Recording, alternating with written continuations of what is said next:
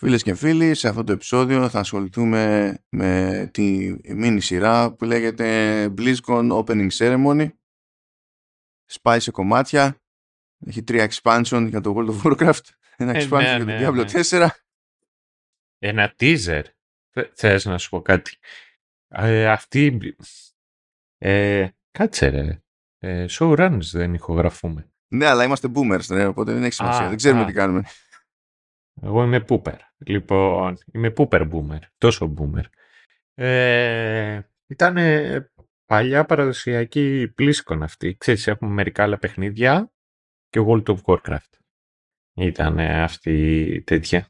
Γιατί και, και στο Diablo σκατούλες ε, δείξανε, δεν δείξανε ρε εσύ πολλά πράγματα, τη ζάρανε για τα επόμενα.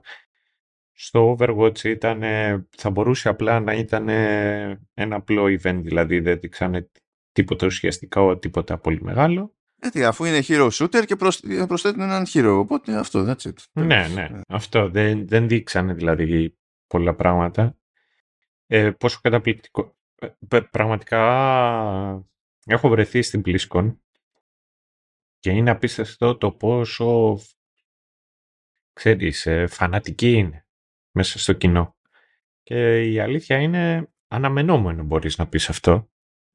Από τη στιγμή που ο άλλος θα φτάσει ως εκεί, θα πληρώσει εισιτήρια, ξενοδοχεία και το εισιτήριο, Το εισιτήριο τέτοιο ήταν νομίζω τε- τρία εκατοστάρικα φέτος. ναι. Και αν ήθελες να έχεις σε προτεραιότητα εδώ και εκεί και κάτι meet and greet και ιστορίες, ήταν 8 εκατοστάρικα.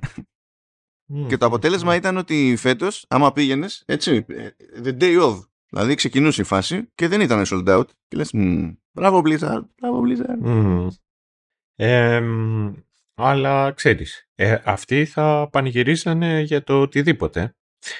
Οπότε από τη μια έκλαψα λιγάκι όταν ε, α, συζητάγαν και λέγανε για τα παιχνίδια και αρχίζαν και το κραυγάζαν που κάποια στιγμή αναφέρουν το, το Diablo Immortal και είναι σαν να υπήρχε ένα συγκεκριμένο τμήμα οι οποίοι ήταν πληρωμένοι εκεί και μετά γελ- ε, γελάσανε μετά το Q τους. Αυτό.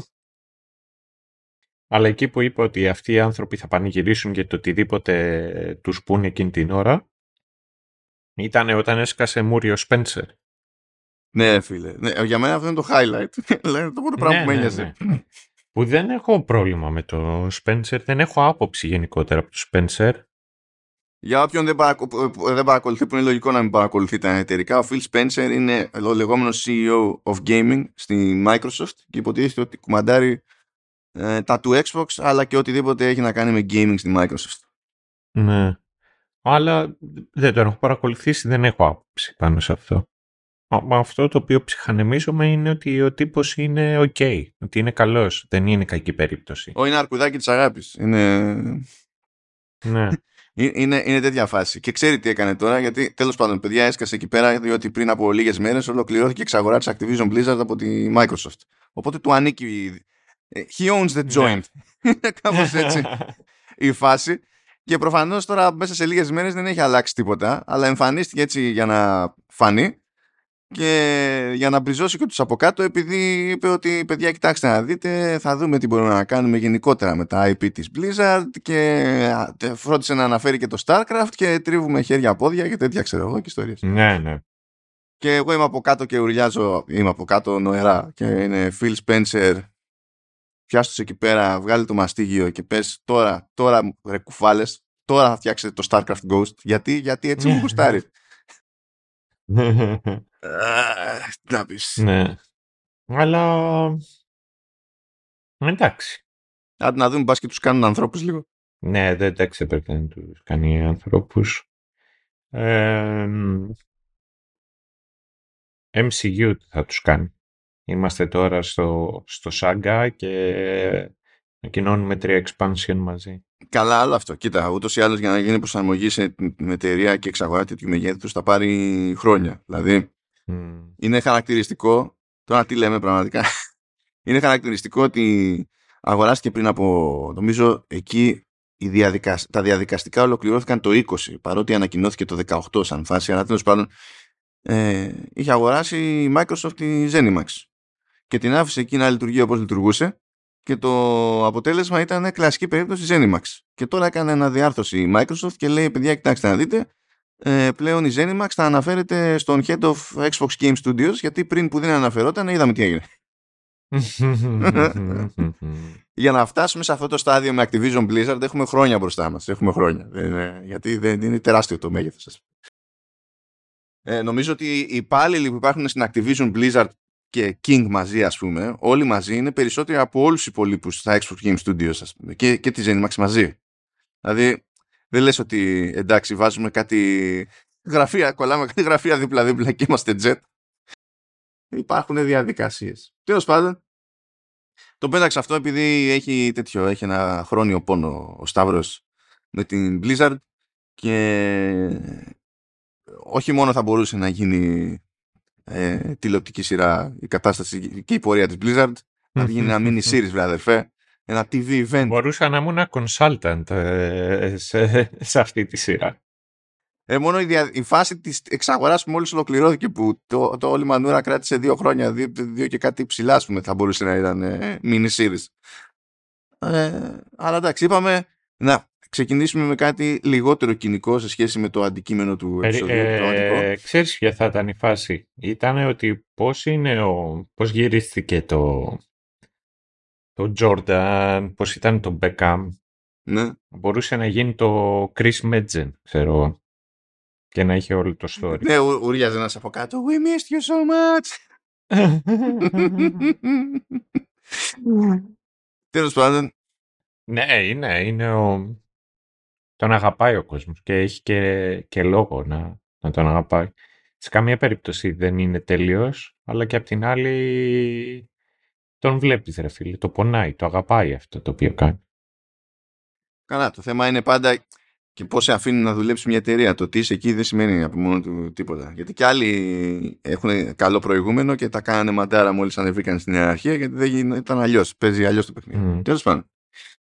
Λοιπόν, ε, τώρα να το κάνουμε ένα απότομο γύρισμα σε on topic. Ποτέ ρε. Ε, δεν αισθάνεσαι ότι αν δεν είχαμε πει μεταξύ μας, ξέρω εγώ, να κάτσουμε να δούμε το, το Gen V, το spin-off του The Boys, ότι όταν θα ερχόταν η επόμενη σεζόν του The Boys θα έπαιζε κόμπλα; Ναι, ίσως. Δεν ήταν και Boba Fett. Όχι, δεν έκανα αυτό. Εντάξει, Boba Fett ήταν λάθος φύσης. Απλά δεν περίμενα να... Δηλαδή περίμενα να το παίξουν πιο standalone, ρε παιδί μου. Ναι. Αλλά φαίνεται να υπάρχει μια σύνδεση. Τώρα βέβαια μπορεί να κάνει οποιοδήποτε ένα about face την επόμενη σεζόν του The Boys ας πούμε και ξέρεις να περιοριστεί όλο αυτό σε κανένα κάμεο έξτρα. Ναι. Ε, γίνεται δηλαδή να γράψεις ό,τι θέλεις. Δεν ξέρω, αλλά... δεν ξέρω γιατί spoilers, μεν, αλλά...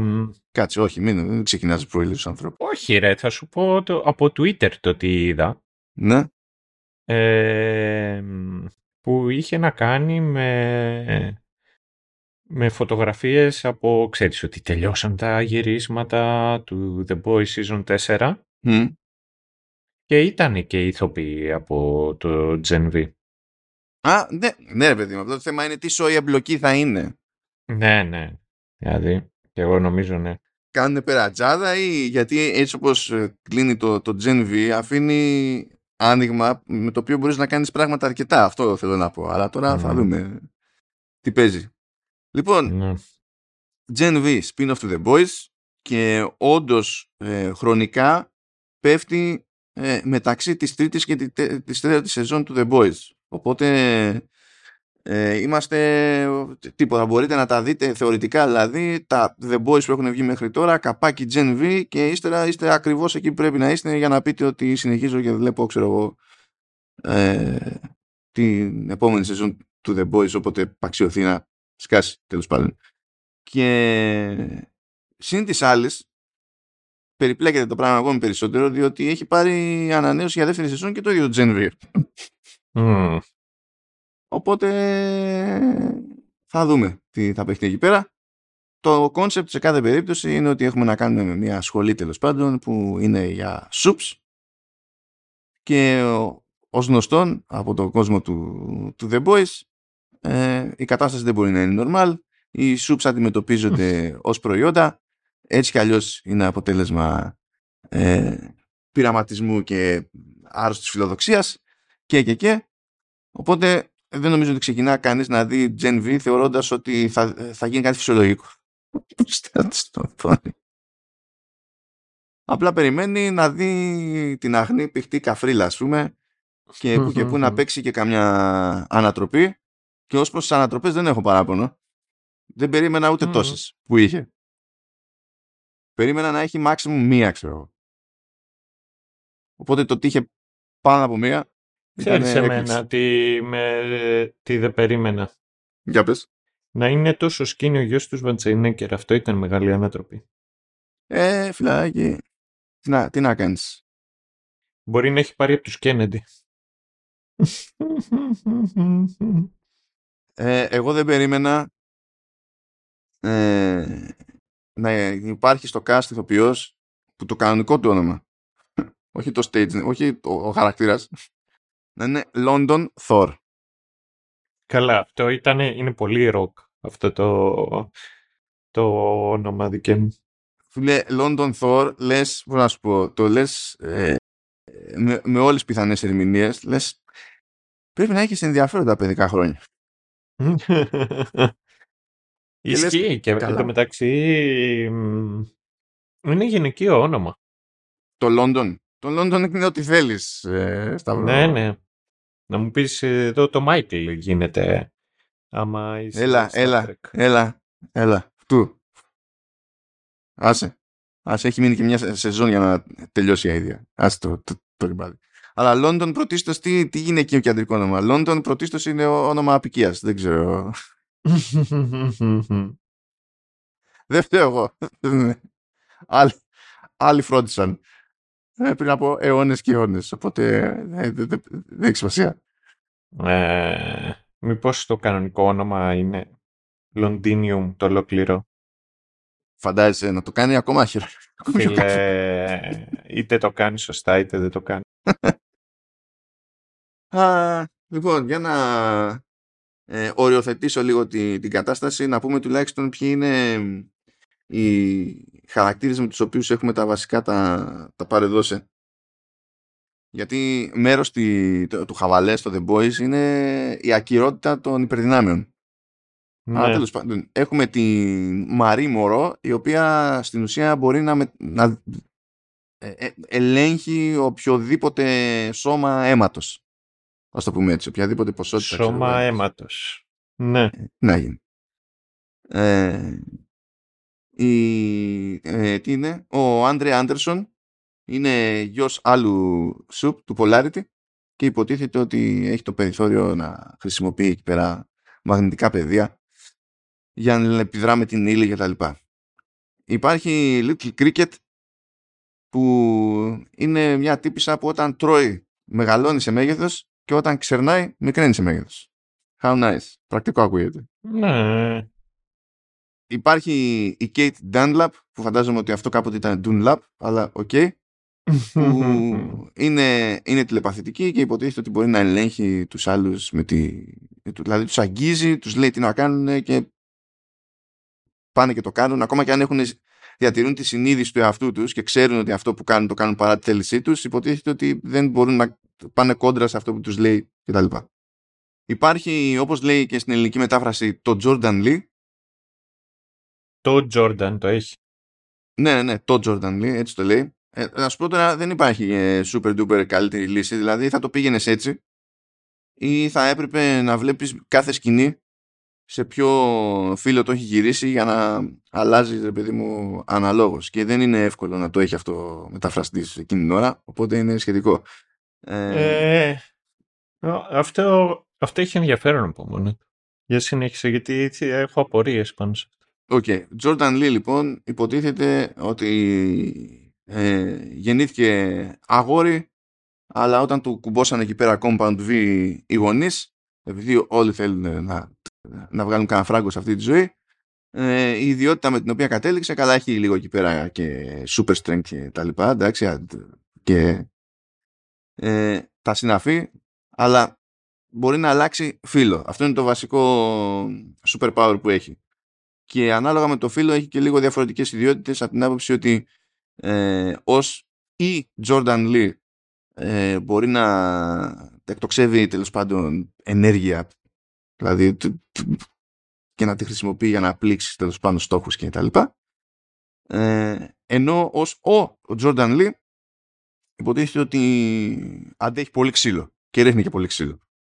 Οπότε είναι ανάλογα με τη, με τη φάση έχουμε και τον Sam ε, ο οποίος φαίνεται ότι αντέχει πολύ ξύλο, έχει φοβερή δύναμη, μπορεί να λιώσει οτιδήποτε, ξέρω εγώ, με, δηλαδή με φτέρνισμα. Αλλά να, να σας πω την αλήθεια, έβγαλα όλη τη σειρά και δεν αισθάνθηκα ποτέ ακριβώς σίγουρος ποιο είναι το σετ των υπερδυνάμεων του Σαμ.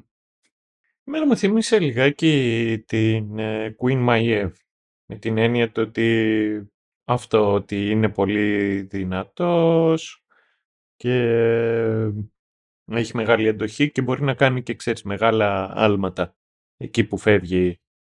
Δηλαδή αυτό το άλμα εμένα μου θυμίσε πρώτο επεισόδιο, δεύτερο επεισόδιο από πρώτη σεζόν του The Boys που είναι η Queen Maiev και δείχνει ένα σάλτο και φτάνει αλλού για αλλού. Και απλά ξέρεις επειδή πολλές φορές λένε στη σειρά αυτή ρε παιδί μου ότι είναι έχει τρομακτική δύναμη, μπορεί να ξεπεράσει τους πάντες και δεν ξέρω και εγώ τι. Μετά αυτό δεν οριοθετείται κάπως όχι, όχι. Για να καταλάβω ακριβώς τι, τι παίζει, δηλαδή πέρα από αυτό που βλέπω επί της οθόνης κάποια στιγμή. Σαν πραγματικό nerd θέλεις και εσύ το τέτοιο, το stat page. Θέλω, θέλω specs. θέλω tech specs. Άσε μου θυμίζεις γιατί παρήγγειλα MacBook Pro, δεν ξέρω. Άσε με μου θυμίζεις, ε, την άλλη εβδομάδα έχω να παράγγειλω MacBook Pro. Ε, εντάξει φίλε. Οπότε τι, δεν πιστε... μην, μην κάνεις καμιά χαζομάρα και πάει στα παλιά. Τώρα, τώρα βγαίνουν καινούργια. Την άλλη εβδομάδα έρχονται τα καινούργια. Θέλω 7 του μήνα έρχονται τα καινούργια. Σε μερικές. Ε, ε... Πότε βγαίνουν τα επόμενα; Ε, 7 του μήνα. Με ξέρεις αυτό που. Δηλαδή, εμείς γράφουμε 4 του μήνα αυτή τη στιγμή. Είναι μέρα Σάββατο. Την Τρίτη που έρχεται ε, ξεκινάει η διάθεση των καινούριων. Ε, Καλά, αυτό θα, τα, θα κάνουμε αυτή την κουβέντα εκτός. Εντάξει, εντάξει. Καλύτερα εκτός να μην θυμάμαι τι παρήγγειλα γιατί υπάρχει ένα πρόβλημα. ε, και τι άλλο έχουμε εδώ πέρα; Έχουμε και την Indira Seti η οποία δεν είναι soup αλλά έχει βαρύνουσα σημασία που δεν έχει νόημα να την εξηγήσουμε τώρα γιατί για να την εξηγήσουμε να πάμε κατευθείαν spoiler και δεν λειτουργεί το πράγμα. Σαν, σαν φάση. Όχι, αυτό το οποίο είναι η Indira είναι The Dean. Πώς είναι στα ελληνικά The Dean; Είναι ο, ε, Πρίτανης. ο Όχι. Πρίτανης, ναι. Πρίτανης. Ναι, ναι, ναι. Πρίτανης, Ο Πρίτανης διδάσκει. Ε, φαντάζομαι άμα θέλει θα πει κανένας όχι. Γιατί εγώ ξέρω τον Dean Pelton από το, από το community. Ναι, καλά. Εντάξει. Λοιπόν, τώρα υπάρχουν και ένα μάτσο άλλοι χαρακτήρες. Δηλαδή, μεταξύ αυτών δηλαδή, που έχουν πιο μικρούς ρόλους συγκριτικά είναι και ο Πάτρεξ Φάρτσενέγκερ, αλλά θα τα. Μην πιάσουμε τώρα και τους μικρότερους σε έκταση ρόλους, γιατί δεν θα τελειώσουμε ποτέ. Ε, και τέλος πάντων όλοι αυτοί βρίσκονται σε μια σχολή και τα λοιπά που λέγεται Godolkin University και χαϊδευτικά το λένε όλοι God U. Είναι σε περίπτωση το πιάσατε το υπονοούμενο. Είναι αυτό και τέτοιο. Και λες, OK, okay, μπράβο. Ε, δεν θα πω τα του πρώτου επεισόδιου τώρα. Ε, γιατί έχει κάποιες περιστάσεις που έχουν να κάνουν τέλος πάντων με το backstory της Marie Moreau και τέτοιο πώς καταλήγουμε στη, στη σχολή και δεν χρειάζονται αυτή τη στιγμή που μιλάμε για να πούμε ότι ε, καταλήγουμε σε μια γενική εικόνα. Απλά να βγάλω τα άλλα τα διαδικαστικά που είναι εύκολα πριν πούμε για τη γενική εικόνα. Ε, η, η μετάφραση ήταν αρκετά καλή. Ε, που και που είχε κάτι off, αλλά ήταν λίγα πράγματα που, που με ξένησαν. Δηλαδή πέτυχα μία παρανόηση, ξέρω εγώ, που λένε ότι όλη αυτή η φάση είναι shit show και δεν είχε αρκετή καφέινη μέσα το οποίο το είχε αναλάβει εκείνη την ώρα και το πήρε κυριολεκτικά. Οπότε έγραψε ότι είναι μαλακία εκπομπή. Αλλά εκείνη την ώρα δεν είχαμε εκπομπή για να είναι μαλακία. Οπότε πήγε αυτό το, το, το, το, θεματάκι. Κάπου πέτυχα μια φράση που λέει Your branding is on point και λέει η φίρμα σου είναι κομψή. Όχι. Το on point ε, έχει να κάνει με ευστοχία στην προκειμένη. Δηλαδή το φίρμα το δέχομαι, ξέρω εγώ, εντάξει. Ε, κομψή, όχι. Πέτυχα ένα ορθογραφικό, το οποίο δεν σημαίνει συχνά, αλλά εντάξει δεν έχει σημασία. Ε, και πέτυχα και ένα-δύο παραδείγματα που ήταν πολύ καλά. Ε, επειδή η εκπομπή που κάνει η άλλη Little Cricket που κάθεται και είναι μικρούλα ξέρω εγώ και στριμάρει ε, λέγεται fan sized και κάπως έπρεπε να μεταφραστεί αυτό ρε παιδί μου. Και το ξέρεις όταν θες να είναι και τίτλος εκπομπής πρέπει να έχει μια τσαχπινιά. Δεν μπορείς απλά να το μεταφράσεις το έτσι. Και το fan sized το μεταξύ δεν έχει και κάποια αυτονόητη προβλεπέ μετάφραση στα ελληνικα και το πάλεψε όποιος το ανέλαβε εκεί και το βάφτισε zoom στο γέλιο και το δέχομαι Δηλαδή, zoom στο γέλιο. Δεν μεταφέρει την έννοια ακριβώς, αλλά με δεδομένο ότι πρέπει να λειτουργήσει ως τίτλος για, για streaming show που ναι. κάνει ερασιτεχνικά η Little Cricket, το δέχομαι. Το δέχομαι. Και αυτό που δέχομαι πάνω απ' όλα είναι που σε κάποια φάση κάποιος λέει κάτι, κάποιον τέλος πάντων, Big Fiery Sea Cucumber. Και λέω τώρα τι θα κάνουμε εδώ στα ελληνικά; Ε, ε, δηλαδή θέλω να πω ότι αναγνωρίζω το ταλέντο που είπε fuck it και το απέδωσε ως μεγάλο φλογερό ψολιόγκο. το, δε, το δέχομαι. funny me. Όποιος και να Ήτανε, το δέχομαι. Γενικά ήταν καλή φάση. Γενικά ήταν, mm. ήταν ok. Δεν ήταν σαν το Wheel of Time που ανατρωτιόμουν τι γινόταν εκεί μέσα. Ε, ε, από εμπειρία μέχρι στιγμής Νομίζω ότι τις πιο καλές μεταφράσεις πρέπει να κρατάς σκόρες, ε, αφού ασχολείσαι που ασχολείσαι. Ε, εντάξει, δεν κάνω τον κόπο να κρατάω και σκόρα, αλλά ναι, για πες. Νομίζω ότι το Apple TV έχει τις κατά μέσο όρο, ξέρεις, αρκετά καλές ε, μεταφράσεις. Ναι. Γιατί πάρα πολύ απλά η Apple δίνει περισσότερα, άρα παίρνει καλύτερους. Ναι. Disney δεν θυμάμαι τι παίζει. Έχω μια εντύπωση ότι το Netflix είναι κατά μέσο το χειρότερο. Το Netflix είναι του ύψους και του βάθους. Δηλαδή πετυχαίνεις και πολύ καλέ. Για ύψους και για το βάθος θα έλεγα το, το Prime. Ότι κατά ξέρεις ότι το Prime ή θα είναι καλό-καλό ή θα έχει τέτοιο. Και εκεί είναι πώς θα σου τύχει, ναι, ισχύει. Disney νομίζω από όσο προσπαθώ να θυμηθώ τώρα γιατί δεν είναι ότι Είχε ρε στο Ασόκα τα λέγαμε. Τελευταία ναι είχαμε Ασόκα αλλά προσπαθώ να το, να το σκεφτώ λίγο ξέρεις σε κλίμακα με βάση γενικά το ότι θυμάμαι ότι έχω δει από Disney. Και νομίζω ότι συνήθως το επίπεδο είναι, είναι καλό. Έχει πράγματα που είναι off ας πούμε αλλά δεν θυμάμαι να έχω πέσει σε κάτι Disney που να είναι τόσο off όσο πράγματα που έχω πετύχει σε Netflix και Prime κατά διαστήματα. Αλλά τώρα το πάω τελείως από μνήμης, ρε παιδί μου. Ξέρεις, δεν ναι. αισθάνομαι super σίγουρος. Είσαι αδύναμος, πρέπει να κρατάς κόρη συνέχεια. Αλλά ε, για, για Apple το θυμάμαι, διότι μου είχε κάνει φοβερή εντύπωση στην πρώτη χρονιά του, του Apple TV Plus που ήταν όλες οι μεταφράσεις jet. Ήταν on point. Ή όπως λέει εδώ πέρα, κομψές. για το on point. Ήταν, ήταν jet. Και από τη δεύτερη άρχισε να χαλάει λίγο αλλά όχι τόσο ώστε να πέσει εκεί που πέφτουν οι υπόλοιποι όταν στραβώνει η φάση, παιδί μου.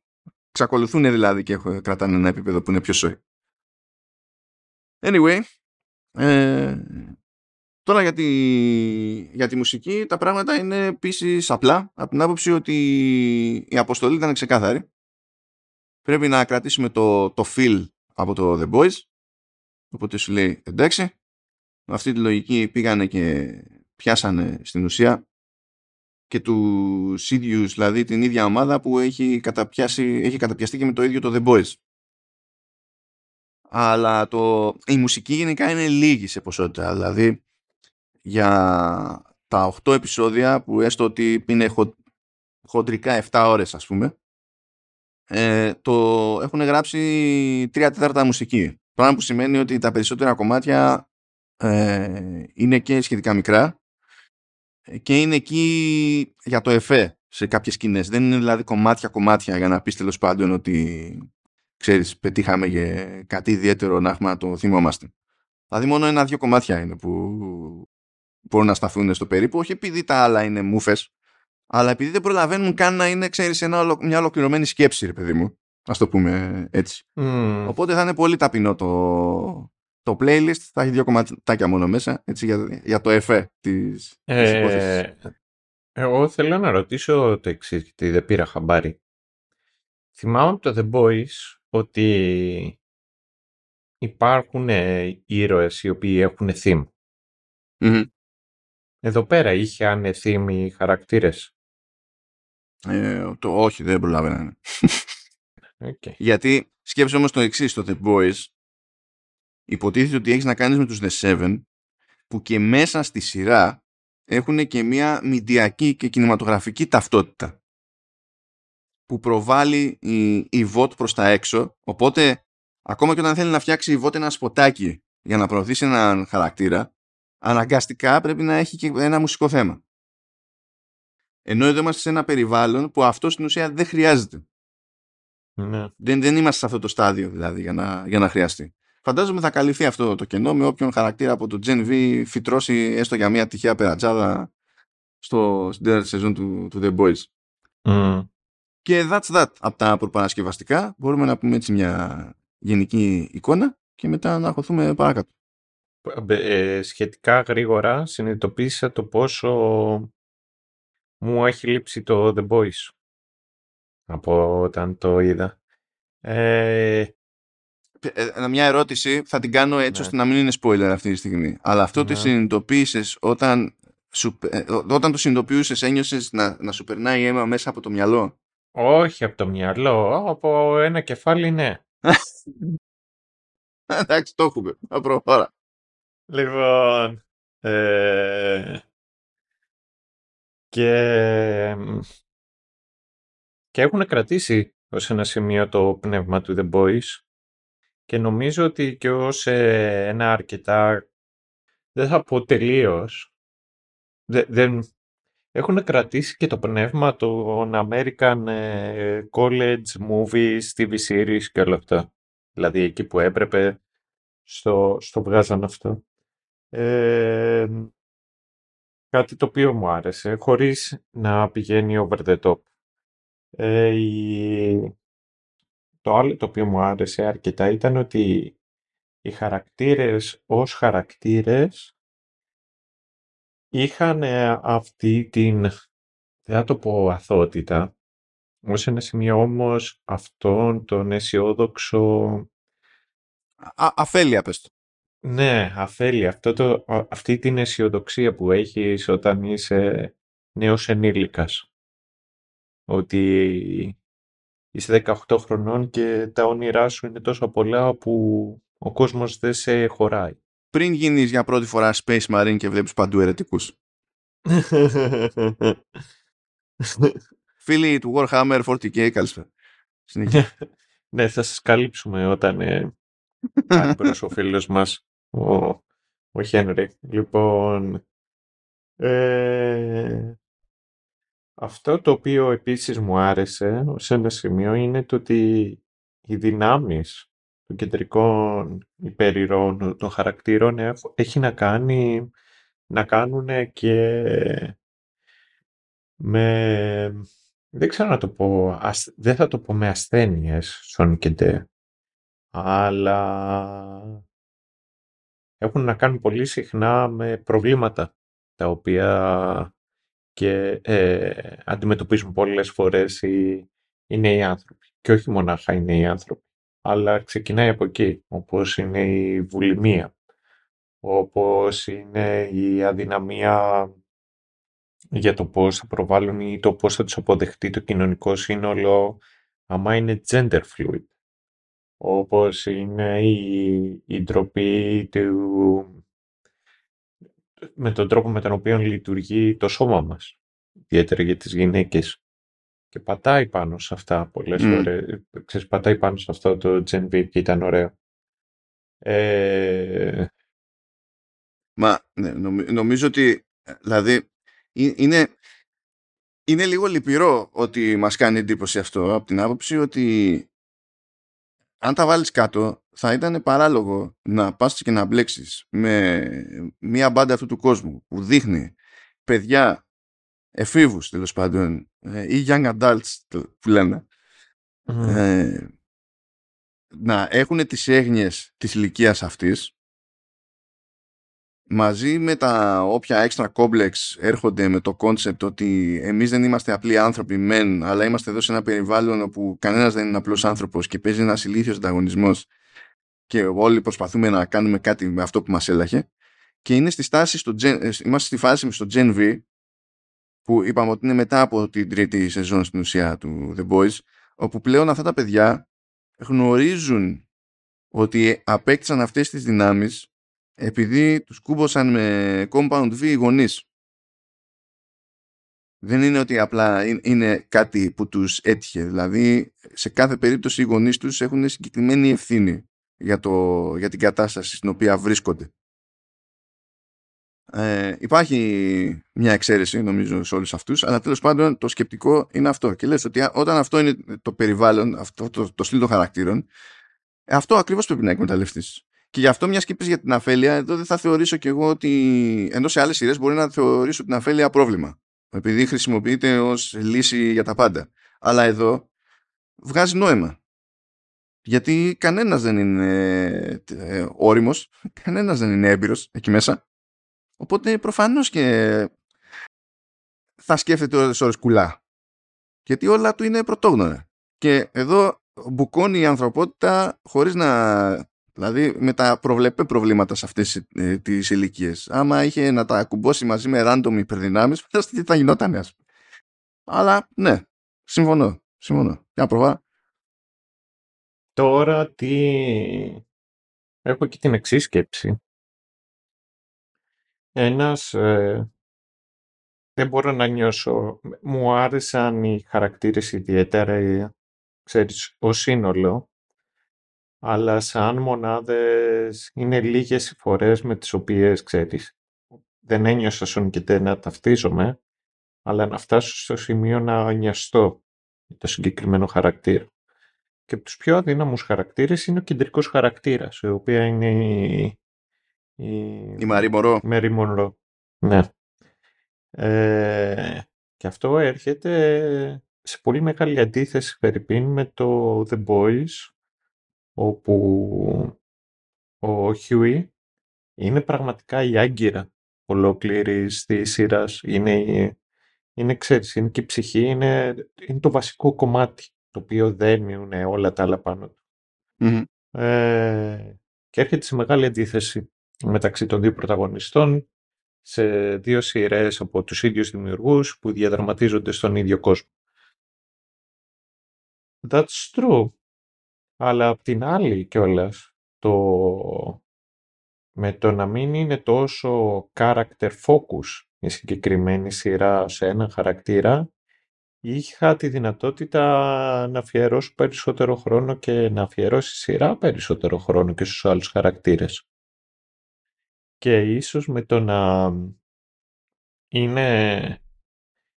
Δεν θα πω πώς λέγεται, μέρη σου η ίδια η μέρη, αλλά όσο το να είναι λιγάκι πιο watered down, ε, δίνει χώρο και στους άλλους να παίξουν. Ε, ε, εγώ αγάπησα πολύ την Έμα ναι, ναι. και, και Τζόρτα. Α, χωρίς να σημαίνει ότι οι άλλοι με αφήσανε αδιάφορο.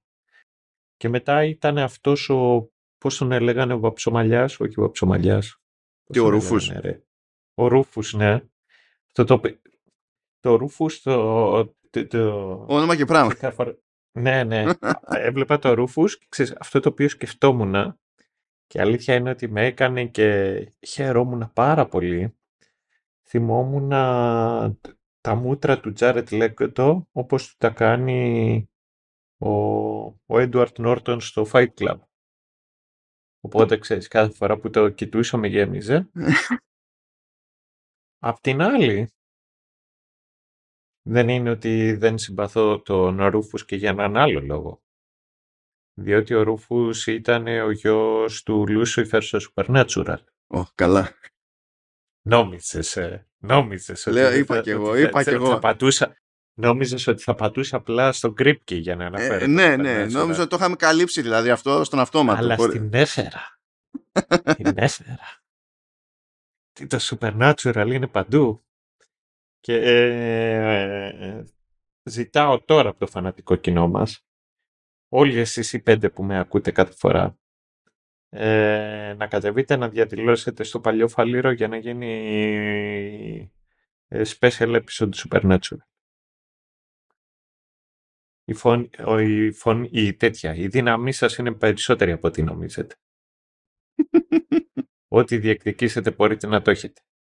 Ε, ε. Εσένα πώς σου φάνηκε το, το Ζουζουνέλι.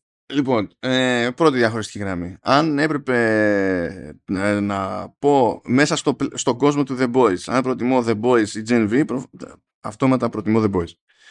Ε, είναι πιο, πιο καλοζυγισμένο. Το Gen V είναι πιο χαοτικό γενικά, ε, αλλά έχει, έχει δυνατές στιγμές όπως, όπως προς, προς τον τρόπο με τον οποίο εξελίσσονται τα πράγματα και δεν περίμενα να τις έχει ούτε αυτές. Περίμενα ότι ε, θα τους αρκούσε εφόσον έχουν να κάνουν με spin να πιάνουν το, το ψυχολογικό και κοινωνικό κομμάτι ας πούμε ε, μιας τέτοιας μαθητικής κοινότητας σε συνδυασμό με τις προτεραιότητες της, της VOT. Και πιστεύω ότι ακόμα και αυτό θα μπορούσε να γίνει με έναν τρόπο ώστε να μου αρκεί. Ε, οπότε το ότι πήγανε παραπέρα μερικές φορές το, το έχω στα θετικά. Ε, θα συμφωνήσω λίγο στο χειρισμό των χαρακτήρων. Νομίζω ότι δεν... ενώ ταιριάζει η ιδέα ότι είναι ακόμα σχετικά αδιαμόρφωτη, ταιριάζει με την ηλικία της περιστάσης κτλ. Ε, μπορεί μες στο κεφάλι τους εκείνοι να μένουν αδιαμόρφωτοι, αλλά καλό θα ήταν να διαμορφώνονται λίγο πιο συγκεκριμένα μέσα στο δικό μας το κεφάλι. Mm. Ναι, καταλαβαίνω τι θες να πεις. δεν είμαι το ίδιο αρνητικός με την περίπτωση της Μάρι Μωρό, όπως αν κατάλαβα καλά, ε, είσαι εσύ. Δεν αλλά... είμαι αρνητικός. Ε, αυτό το οποίο λέω είναι ότι έχω την εντύπωση το ότι δεν ε, είναι περισσότερο άχρωμη ή έχει πολύ λιγότερο growth σε σύγκριση με τους άλλους. Εντάξει τώρα και τον άλλον ο Θεός να κάνει growth. Είναι, θέλει κουβέντα αυτό, ναι. ναι. Αλλά μου αρέσει ο Ρούφους, ναι. Ε, δεν είχα τέλος πάντων. Εγώ την είδα πιο θετικά, αλλά νομίζω ότι δεν υπάρχει περίπτωση να με ρωτήσει ο άνθρωπος ποιο χαρακτήρα βάζεις πάνω από όλους εκεί μέσα και να μην πω την, την αίμα, παύλα, Little Cricket. Δηλαδή είναι. Κάτσε όμως θέλω να σε ρωτήσω. Τι, σε τι μέγεθος, ένα, τι βάζεις πιο ψηλά. Σε τι μέγεθος βάζει πιο ψηλά. Δεν με ενδιαφέρει το μέγεθος. Είμαι... Ωραία. Και μετά γνωμούλα για Πάπε τέμα. Πάπε τέμα. Αυτό ναι. τι ήταν, εντάξει, αυτό ήταν ένα hallucination της στιγμής, ας πούμε. Γιατί τι γνωμούλα να έχω. Ε, αυτό μπορεί. δεν είναι κακό να σου αρέσει η πάπε τέμα. Ε, φίλε, να σου πω κάτι. Δε... She's not real. Cannot hurt you. Φαν, ε, φαν, φαντάζομαι ότι υπάρχουν ε, λίγα τέτοια puppets εκεί έξω και τα χρειάζεται όλα ο Σαμ. Καλά, ο Σαμ. Ο Σαμ είναι Muppet. Ε, να σου πω την αλήθεια, μου άρεσε το, το παίξιμο του Σαμ, μου άρεσε. Παρότι λέω ότι υπήρχε μια, μια ασάφεια στην όλη φάση, ε, το, το χιουμοράκι που του είχαν γράψει το έδινε καλά το, το άτομο που παίζει τον Σαμ. Το έδινε καλά. Δεν είναι. Ο, ο Σαμ σαν Σαμ ε, για ένα λόγο σου άρεσε κατά πάθος και τον ξέρεις. Θα σου το πω εγώ. Για πες να... Γιατί σου θυμίζει έναν Evan Peters. Δεν έκανα αυτή τη σύνδεση και δηλαδή δε, δέχομαι τη σκέψη που έκανες ως ε, ποιοτική αλλά δεν λειτουργήσε έτσι μες στο κεφάλι μου. Ναι, ναι, ναι. Είναι το υποσυνείδητό σου εγώ το οποίο σου λέω ότι σου φωνάζει. Μένα μου θυμίζει Evan Peters, ε, ξέρεις, πρώτες ε, δύο σεζόν American Horror ε, Stories. Άρα Evan Peters, άρα Evan Peters. Πότε θα σε βάλουν σε μια ρολάκλα τεράστια; Πότε; Ήταν στο Dahmer, δεν ήταν. Τεράστια, ρε. Μιλάμε τώρα, πώς να σου πω, να του κάτσει και κινηματογράφος κινηματογράφος, να έχει το ανάλογο σπρόξιμο κτλ. Όχι τον βάζουμε εκεί πέρα που μας βολεύει και είμαστε για πάντα οι ίδιοι παραγωγοί που τον γνωρίζουμε και τον χρησιμοποιούμε και τον χώνουμε όπου, όπου θυμόμαστε. Να ξανοιχτεί, να ξανοιχτεί λίγο το παλικάρι. Δηλαδή πήγε να του κάτσει εκεί πέρα με, ως Quicksilver στα X-Men της Fox και είχε κερδίσει τρελές εντυπώσεις τότε και ακόμη οι σκηνές του θεωρούνται και σαν στήσιμο και σαν special effects και τα λοιπά εκπληκτικές λάθη της φύσης και highlights σε, σε X-Men και τα δέχομαι όλα αυτά αλλά το X-Men είναι X-Men δηλαδή έχει να χειριστεί ένα μάτσο χαρακτήρες πέραν του, του Quicksilver που υποτίθεται ότι έχουν προτεραιότητα. Κάπως πρέπει να χωθεί. Δεν θα είναι για πάντα κάτω το 50. Είναι, δηλαδή προχωράνε. θα μοιάζει για πάντα κάτω το 50. περνάνε τα χρόνια, περνάνε τα χρόνια. Α, ναι. Τέλος πάντων. Ε, και μ' άρεσε, μ άρεσε. Αν, αν έχω ένα βασικά έτσι μείνει παράπονο για τη φάση είναι ότι δεν είδα να συζητιέται περισσότερο και μεταξύ των παιδιών στην τελική ε, το δεδομένο πλέον που πριν δεν ήταν δεδομένο για αυτά ε, ότι οι γονείς τους έχουν ευθύνη για το ότι ε, είναι όπως είναι. Και κάποιοι στην τελική έχουν καταλήξει με βολικές υπερδυνάμεις που είναι, πώς να σου το πω, είναι εμπορεύσιμες σου ανοίγουν το δρόμο για κάποια καριέρα στη τελική και κάποιοι άλλοι έχουν, ξέρω εγώ, κάτι ό,τι να είναι. Το άλλο που μάθαμε βέβαια που δεν θυμάμαι αν ήταν σαφές ή αν είχε μπει στη συζήτηση καθόλου στα μέχρι τώρα των The Boys ότι ε, η φάση έχει και μια κάποια κληρονομικότητα. Γιατί βλέπουμε το γιο του Translucent που είναι επίσης Translucent. Ναι. Ναι, ναι. Και αντίστοιχα ο... Αλλά δεν γεννιούνται με δυνάμεις. Ο Άντρε που είναι γιος του Polarity που έχει κατ' ουσίαν τις ίδιες πάλι δυνάμεις. Ναι. Ενώ οι υπόλοιποι πρέπει να είναι, ξέρεις, το κατόπιν ορτής. Δεν είμαι σούπερ σίγουρος τώρα, αλλά τέλος πάντων. Υπονοείται μια κάποιο είδους κληρονομικότητα. Ναι, Καλά, στην ναι, περίπτωση του γιου του Translucent, του, του Maverick, έχει γίνει όλη η κληρονομικότητα του σύμπαντος. Δηλαδή. τα ίδια ε, τελείως. Εγώ, εγώ εντωμεταξύ είχα μείνει με την εντύπωση ότι δεν, ε, δεν μπορούν να κάνουν παιδιά. Και θυμάμαι κάποια στιγμή που το είχε πει ο Homelander ότι δεν μπορούν ναι, να κάνουν παιδιά. Τελικά αυτό είναι γενικό ή είναι για τον Homelander; Ναι, νομίζω ότι από ό,τι φαίνεται πρέπει να είναι για τον Homelander. Είδες, η, η, η, η φύση προβλέπει. Η φύση προβλέπει. Nature finds a way. Γιατί το, η δική του υπερδύναμη είναι το, το, το, το ναζιστηλίκι. Σου λέει, ξέρω εγώ. Όχι, σε παρακαλώ. Είπε όχι στους ναζί. Ναι, για, επειδή είναι bad PR. αν, αν λεγόντουσαν κάπως αλλιώς δεν θα είχε πρόβλημα. Ε, τι θα γίνει. Λοιπόν, για να πούμε ότι μπλέκουμε τώρα με τα spoilers για να μπορέσουμε να απλωθούμε σαν άνθρωποι. Πάμε λοιπόν. Spoilers, spoilers, spoilers.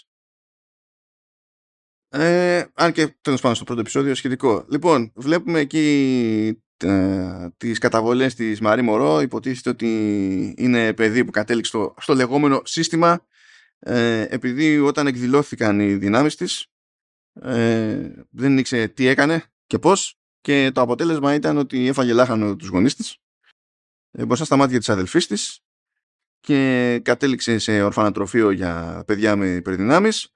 Δεν ξέρω αν σας θυμίζει η φάση ένα, ένα επεισόδιο από το... Πώς το λέγαμε τώρα αυτό; Ξέχασα. Έλα που ήταν πάλι σχετικό με The Boys. Όλο μου έρχεται The Invincible, αλλά αυτό είναι, άλλο, είναι τελείως άλλο πράγμα. Που το κάναμε, που ήταν με το animation, μωρέ. Chainsaw Man κάναμε. Όχι ρε, ήταν από το The Boys, τον κόσμο του The Boys. Α, που, το που λέγαμε πόσο μάπα ήταν το επεισόδιο με ο Κουαφίνα. και diabolical, Έτσι, έτσι. Όχι, τα μπέρδεψα, τα έκανα... Το, το mate ήταν αυστραλέζικο, I'm sorry. Εντάξει, diabolical, ορίστε. Ναι. Ε, Τέλος πάντων υποτίθεται ότι προσπαθεί να ξεφύγει από το σύστημα, από αυτή τη, τη λούπα, ε, της κάθεται υποτροφία για να πάει στο Godolkin University, παύλα God You, σκάει εκεί, ε, έχει ως συγκάτοικο την Emma, παύλα Little Cricket, γνωρίζουμε στα γρήγορα τον γιο του Schwarzenegger, τον Patrick Schwarzenegger ως Golden Boy ή Luke, που θεωρείται ότι είναι ο τυπάς ε, με τις βολικές υπερδυνάμεις, το βολικό image και τα λοιπά για να πάει καρφί να καλύψει το, την οποιαδήποτε κοινή θέση στους Seven. Βλέπει κάτι όνειρα που και που με κάτι δάση ξέρω εγώ και κάτι τέτοια. Έχει ένα αμόρε, την Kate, που είναι αυτή που λέμε με τις τηλεπαθητικές ικανότητες. Είπαμε για Jordan Lee. Υπάρχει και ο Άντρε, ε, που είναι ο Polarity στη θέση του Polarity, που καταφέρνει και φλερτάρει με το καλημέρα την Μαρή Μωρό. Τέλος πάντων, η Μαρή Μωρό την έχει δει ότι επειδή αντιμετωπίζεται σε όλη τη, τη ζωή πλέον, τέλος πάντων, ως δολοφόνος, έχει ένα chip on the shoulder και θέλει να κάνει να ρεφάρει, θέλει να κάνει κάποιο είδους διαφορά εκεί έξω και θέλει και καλά να μπει στο κομμάτι, στη σχολή αυτού του πανεπιστημίου που έχει να κάνει ε, με την αντιμετώπιση του εγκλήματος κτλ. Τρώει άκυρο όμως από τον Brink, γνωστό και ως Highlander, ε, πριν τον φάνε λάχανο και πάψει να είναι ο Highlander, αλλά τέλος πάντων. Ναι, ο Bring Your Own Drinks. ε, και τρώει άκυρο και καταλήγει στα... Τέλος πάντων, λέει School of Arts, αλλά δεν εννοούν καλλιτεχνικά, γιατί εννοούν και την υποκριτική και τα λοιπά. Είναι ότι πας να γίνεις πιο πολύ ηθοποιός, ας πούμε, κάπως έτσι. Τέλος πάντων... Ναι, δεν είναι μόνο αυτό. Ε, είναι και το άλλο, ότι ναι, σίγουρα υπάρχουν εξαισθενείς για σούπερ ήρωες, αλλά δεν χρειάζεται τόσο VFX εκεί πέρα. Ε, ναι, αν έχεις τους σούπερ ήρωες να το ξανακάνουν. Ε, ναι, να γλιτώσει κανένα φράγκο, γιατί τα είδαμε με τη, με τη Marvel που δεν δουλεύει με, με πραγματικές υπερδυνάμεις. και έκανε τόσο πολύ στα, στα, στα visual effects Τώρα αυτό πέρα από την πλάκα. Έκαψε τόσο πολύ τα άτομα που έχει για visual effects που το περασμένο μήνα ε, συνδικαλίστηκαν. και το καταφέραν in one go στην Αμερική υπό τη σκέπη της Disney διότι ήταν τόσο ξεκάθαρο δηλαδή τέτοια η, η, η σαφήνεια ότι ήταν ανάγκη να γίνει αυτό το πράγμα γιατί καταλήξανε Τώρα, αν θυμάστε, έτσι, αν έχετε πέσει πάνω στα κατάλληλα memes, που και που, πέφτει κοροϊδία για κάποια ειδικά FS παραγωγής Disney. Mm. Και κινηματογραφικές, όχι μόνο τις τηλεοπτικές, αλλά στις τηλεοπτικές είναι πιο συχνό. Και σου λέει ότι βαράγανε τέτοιο, είχαν καταλήξει να βαράνε 13 ώρα χωρίς να τους πληρώνουν κανένας περιορίε. Και πάλι ε, δεν προλαβαίνανε. Και όταν κάνανε τράμπες και οι ταινίες, ξέρω εγώ, ήρθε πιο μπροστά η κυκλοφορία του Quantum και πήγε πιο πίσω, δεν θυμάμαι ποιο, ξέρω εγώ, και ξαφνικά αλλάξαν όλα τα deadlines. Ε, ή του, και γόντουσαν με το, με το She-Hulk διότι με άλλο σενάριο ξεκίνησε και με άλλο σενάριο κατέληξε. Και πράγματα ειδικά εφέ που ήταν για το τέλος της σειράς ξαφνικά έπρεπε να βγουν στο πρώτο επεισόδιο και έπρεπε να αλλάξει όλο το πρόγραμμα από την αρχή. Και Σταύρο μιλάμε για κουφά πράγματα. Μιλάμε τώρα για ολόκληρα effect scenes που μπαίνανε, μπαίνανε και τα βλέπαμε εμείς που ήταν out of focus. Ή, ή εφέ που βγήκανε ζαβά ναι. βγήκανε live ζαβά και κάνανε update το video stream 10 μέρες μετά την κυκλοφορία για να τα ισιώσουν. Τα οποία καταλαβαίνεις τώρα, για να τα πάρεις αυτά ως Disney, τα έχεις κάνει σκατά. Ναι, ναι, ναι. Ε, ναι. Αυτό. Έχουν καεί τα άτομα, ας πούμε. Ηθικό διδάγμα, πάρτε ε, κάποιους με κανονικές υπερδυνάμεις για να ξαλαφρώσουν mm. οι VFX artists. Ναι, ας πούμε, κάπως έτσι. Α, λοιπόν, βλέπουμε ότι ε, η αίμα γενικά δεν είναι ιδιαίτερα δημοφιλής, δεν πηγαίνει super duper το stream, ε, είναι αντικείμενο, γίνεται αντικείμενο χλεβασμού, ε, της κάνει και τα γλυκά τα μάτια να χτυπάσει εκεί πέρα που μετά συνειδητοποιούμε ότι απλά την έχει για φετίχ, θέλει να, είναι, να γίνεται πάρα πολύ μικρή και να πηγαίνει να κάθεται πάνω στο πουτσάκι του για να αισθάνεται ότι είναι τεράστιος. και κάτι τέτοια και εντάξει. Είναι ορισμός του όρου το ότι μερικοί άνθρωποι θέλουν να σε κάνουν να νιώσεις πολύ μικρός ώστε οι ίδιοι να νιώσουν μεγάλοι. Ναι. Και η πλάκα είναι ότι όταν πηγαίνεις και το αποδίδεις αυτό οπτικά, ρε παιδί μου, ως κυριολεξία. Mm. Ε, σε χτυπάει αλλιώς. ναι. Αλλά εντάξει, ε, αυτό είναι επιτυχία του. Δεν το πω δώσω μονάχα στο Κρύπκι, αν και νομίζω ότι ξεκινάει από εκεί. Είναι επιτυχία γενικότερα με, με τους δημιουργούς του The Boys και του Gen ο τρόπος με τον οποίο καταφέρνουν και οπτικοποιούν βασικά κοινωνικά θέματα. Ναι, ναι, ναι. Δηλαδή, εμένα αυτό το οποίο θα μου μείνει πάντα μέσα στο μυαλό είναι νομίζω season 2. Ήταν, είχα κάνει και το είχα αναφέρει και, είχα, και το είχα αναπτύξει, θυμάμαι, στο αντίστοιχο επεισόδιο το οποίο είχαμε ηχογραφήσει, που είναι αυτή η σκηνή με το Fat Neil, που είναι ο ηθοποιός ο οποίος ε, ήταν στο το community και που τον δείχνει πώς γίνεται radicalized, καταναλώνοντας ε, ξέρεις, hive mind, όχι προπαγάνδα. Ήταν, είναι αυτό το circle και πώς σε σπρώχνει το ίντερνετ προς τα εκεί και το πώς ε, η κοινωνική σου ζωή και ο τρόπος με τον οποίο μπορεί να καταπιέζεται σε σπρώχνει στο να καταναλώσεις το αντίστοιχο προϊόν και σε κάνει να σκέφτεσαι με αυτόν τον τρόπο. Ναι, και ο όρος που έψαχνες ήταν, ο όρος που έψαχνες ήταν το echo chamber. Echo chamber, ναι. Ε, αλλά αυτό το, το, το αγαπώ πάρα πολύ. Αυτό το οποίο καταφέρνουν και νομίζω και το καταφέρνουν και αρκετά συχνά. Δηλαδή, δεν μου έρχεται, στο, σίγουρα θα υπάρχει, αλλά δεν μου έρχεται στον και στο μυαλό μου μια σκηνή ή μια περίπτωση που έχουν αποτύχει. Ε, ναι, γιατί είναι εφόσον άλλοι το κάνουν συνειδητά, ρε παιδί μου. Δηλαδή, Ναι, ναι. ξεκάθαρα η σκέψη είναι θέλουμε να. Καλή φάση να σχολιάσουμε αυτό το φαινόμενο. Πώς μπορούμε να το αποδώσουμε με έναν τρόπο τέτοιο ώστε να, ε, να, να μην χωρά ούτε καν πολλαπλές ερμηνείες. Ναι, ναι. Ε, όπως ήταν και το εξής γεγονός π.χ. που η ατάκα που είχε πει τότε η Stormfront το ότι they agree with what I say they just don't like the word Nazi. Είδες, σου ή είπα, ότι τι ο άλλο. Homelander είναι legit ρατσιστής αλλά είναι ταυτόχρονα και ένας άνθρωπος της σύγχρονης εποχής που μεγάλωσε θεωρώντας το ότι δεν έχω πρόβλημα με, με, ξέρεις, με διαφορετικούς ανθρώπους. Γιατί έχω μεγαλώσει σε ένα περιβάλλον που ξέρω μαύρους, Ασιάτες, Λατίνους αλλά τραβάω ζόρι με αυτούς οι οποίοι εγώ αντιλαμβάνομαι κατώτερους. Και σου λέει, δείχνοντάς σου το ότι η θεωρία αυτή διαιωνίζεται. Αυτό το οποίο αλλάζει είναι ο τρόπος με τον οποίο εμείς επιλέγουμε να δούμε τον κόσμο.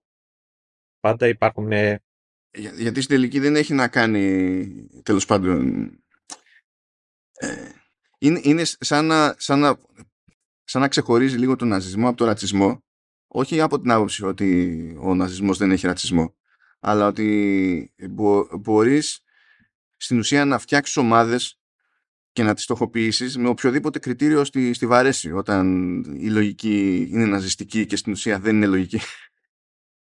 Οπότε και μπορείς να έχεις ό,τι κριτήρια να είναι ε, και η, η φυλή μπορεί να είναι απλά ένα από αυτά.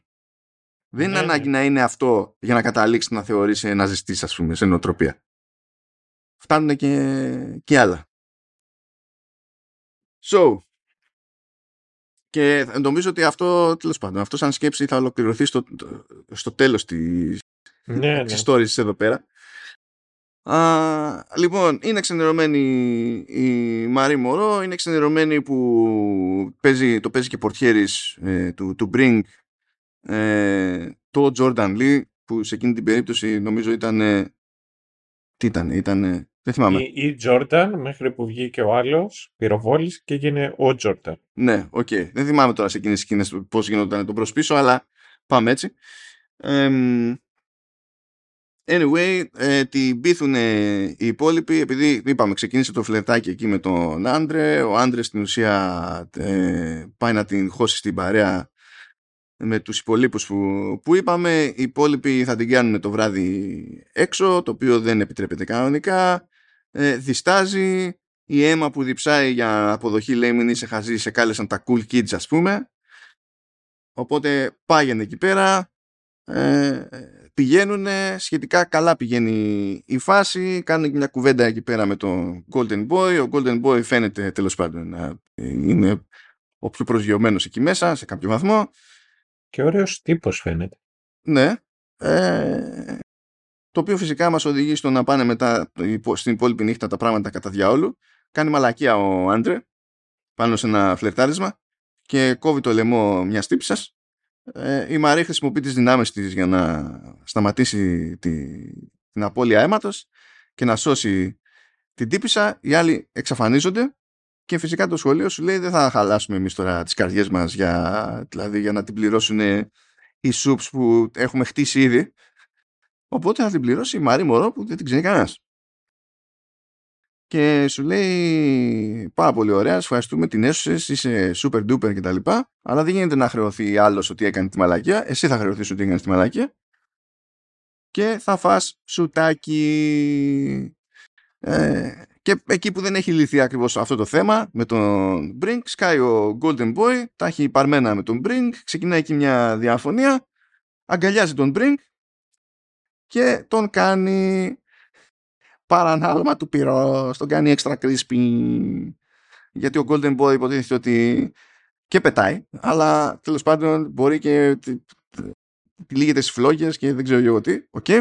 Αναφλέγεται. Ναι, σωστά. Προσπαθεί να τον μαζέψει εκεί πέρα ο Τζόρνταν, σε αυτή την περίπτωση, παίζει και κανένα ξυλίκι. Είναι και η Μαρή, δεν ξέρει τι να γίνει. Σκάει ο Άντρε, βγαίνει έξω ο, ο Λουκ πηγαίνει αγκαλιάζει τον άντρε και λες τώρα θα τον φάει και αυτόν λάχανο αλλά όχι, ήταν σαν αποχαιρετιστήριο για τη φάση γιατί έβλεπε ότι πήγαινε κατά διαόλου και δεν υπήρχε περίπτωση να την γλιτώσει ε, όλο αυτό έγινε, παραέγινε δημόσια ας πούμε και τέτοια ε, του λέει του άντρε ότι φίλε αγαπώ ξέρω εγώ και okay. και ύστερα πετάγεται στο, στον αέρα και εκρήγνεται μόνος του και η φάση είναι ότι το, το κάμπους Πανεπιστημίου πολύ κοσμείται με κύμα. Κάπως έτσι. Και τότε θυμόμαστε και την Άσλι που κάνει πλέον περισσότερα κουμάντα εκεί στη, στη ΒΟΤ και σου λέει τι παραμύθι θα στήσουμε για αυτή την ιδέα για να συγκαλύψουμε την παπάντζα που έπεσε. Και έτσι ξεκινάει η φάση στην ουσία με το, με το πρώτο. Και μετά φυσικά έτσι, αυτό είναι ένα κτίριο ελάκτισμα για τα πάντα. Είναι, είναι αυτό που λέμε The board is set, the pieces are moving. Mm. Κοντεύει και ο Δεκέμβριος. Σταύρο, φαντάζομαι. Ναι, ναι, ναι, ναι. Okay. Πρώτη Δεκέμβρη, για όσους δεν ξέρουν, διαβάζω το Lord of the Rings κάθε χρόνο. Όχι, δεν το διαβάζω ολόκληρο την πρώτη Δεκέμβρη. Απλά κάθε ε, πρώτη ε, Δεκέμβρη, ξεκινάω και το διαβάζω. Ε, Λοιπόν, συνεχίζουμε. Βλέπουμε ότι η Vought ξέρει για τα λεγόμενα The Woods. Ε, βλέπουμε επίσης ότι ο Λουκ έχει έναν αδελφό τον Σαμ και ότι τον έχουν εκεί πέρα και τον έχουν ως κάποιο είδους πειραματόζω. Ε, με τον χαμό του Λουκ Παύλα Golden Boy ε, στο top 10 της σχολής ανε, αλλάζει η κατάταξη και ο Άντρε θα είναι πλέον το νούμερο 1. Ε, λόγω ξαφνικής δημοσιότητας η Μαρή καταλήγει να είναι το νούμερο 8. Επίσης έχει γλιτώσει τα χειρότερα διότι ποιος να, ο Brinkman να την αποβάλει τώρα δεν ε, και υποτίθεται ότι παρουσιάστηκε, παρουσιάζεται όλη η φάση ότι έσωσε αυτή την κατάσταση με τον Golden Boy με κάποιο τρόπο η Μαρή του πήγε κόντρα ξέρω εγώ και κάτι τέτοιο. Ε, Jordan Lee στο νούμερο 5 και με τσαντίλα επειδή η Μαρή ακολουθεί αυτό το επίσημο αφήγημα και δεν λέει ρε παιδί μου ότι στην ουσία δεν έκανε και πολλά η ίδια. Σε αντίθεση τέλος πάντων με, με Jordan Lee που μπήκε κινδύνευσε ρε παιδί μου πήγε και ξεκίνησε καυγά με το, με το Golden Boy έλεξε ξύλο. Η Μαρία αποφασίζει ότι θα το εκμεταλλευτεί όλο αυτό είναι η ευκαιρία της όλοι οι άλλοι έχουν τέλος πάντων τη ζωή τους έτσι όπως είναι αλλά αυτή ξεκινάει από, από, από εκεί που έχει ξεκινήσει και δεν θα αφήσει την ευκαιρία να την προσπεράσει κτλ. Ο Αντρέ είναι υποψιασμένος γιατί σου λέει γιατί μου είπε ο άλλος έτσι και γιατί αυτό και τι παίχτηκε με τον Λουκ και δεν μπορεί, δεν στέκει όλο αυτό το πράγμα. Πρέπει να μάθω περισσότερα. Τα συζητάει εκεί πέρα με την Κέιτ, τους λέει θα καθίσω να ψαχτώ. Κάνουν εκεί μια μόντα. Ε, βρίσκουν ένα βίντεο ε, σε τηλέφωνο του, του Λουκ το οποίο γιατί ο Λουκ είχε πει σε κάποια φάση ότι ο, ο, ο πατέρας σου ξέρει και αυτό μεταφράστηκε στο ότι έπρεπε να πάει ο, ο άντρε σε ένα άγαλμα του πατέρα του, να ανοίξει μια τρύπα εκεί που είναι τέτοιο, που είναι τα Καβάλο. γεννητικά του όργανα, το καβάλο. Καβάλος, ρε, μίλα. Μη, μη, μη, μη. Έλα, εντάξει, Μας και είχε, ακούνε ένα και τηλε- μικρά παιδιά. Και είχε ένα τηλέφωνο μέσα και είχε ένα βίντεο, ρε παιδί μου.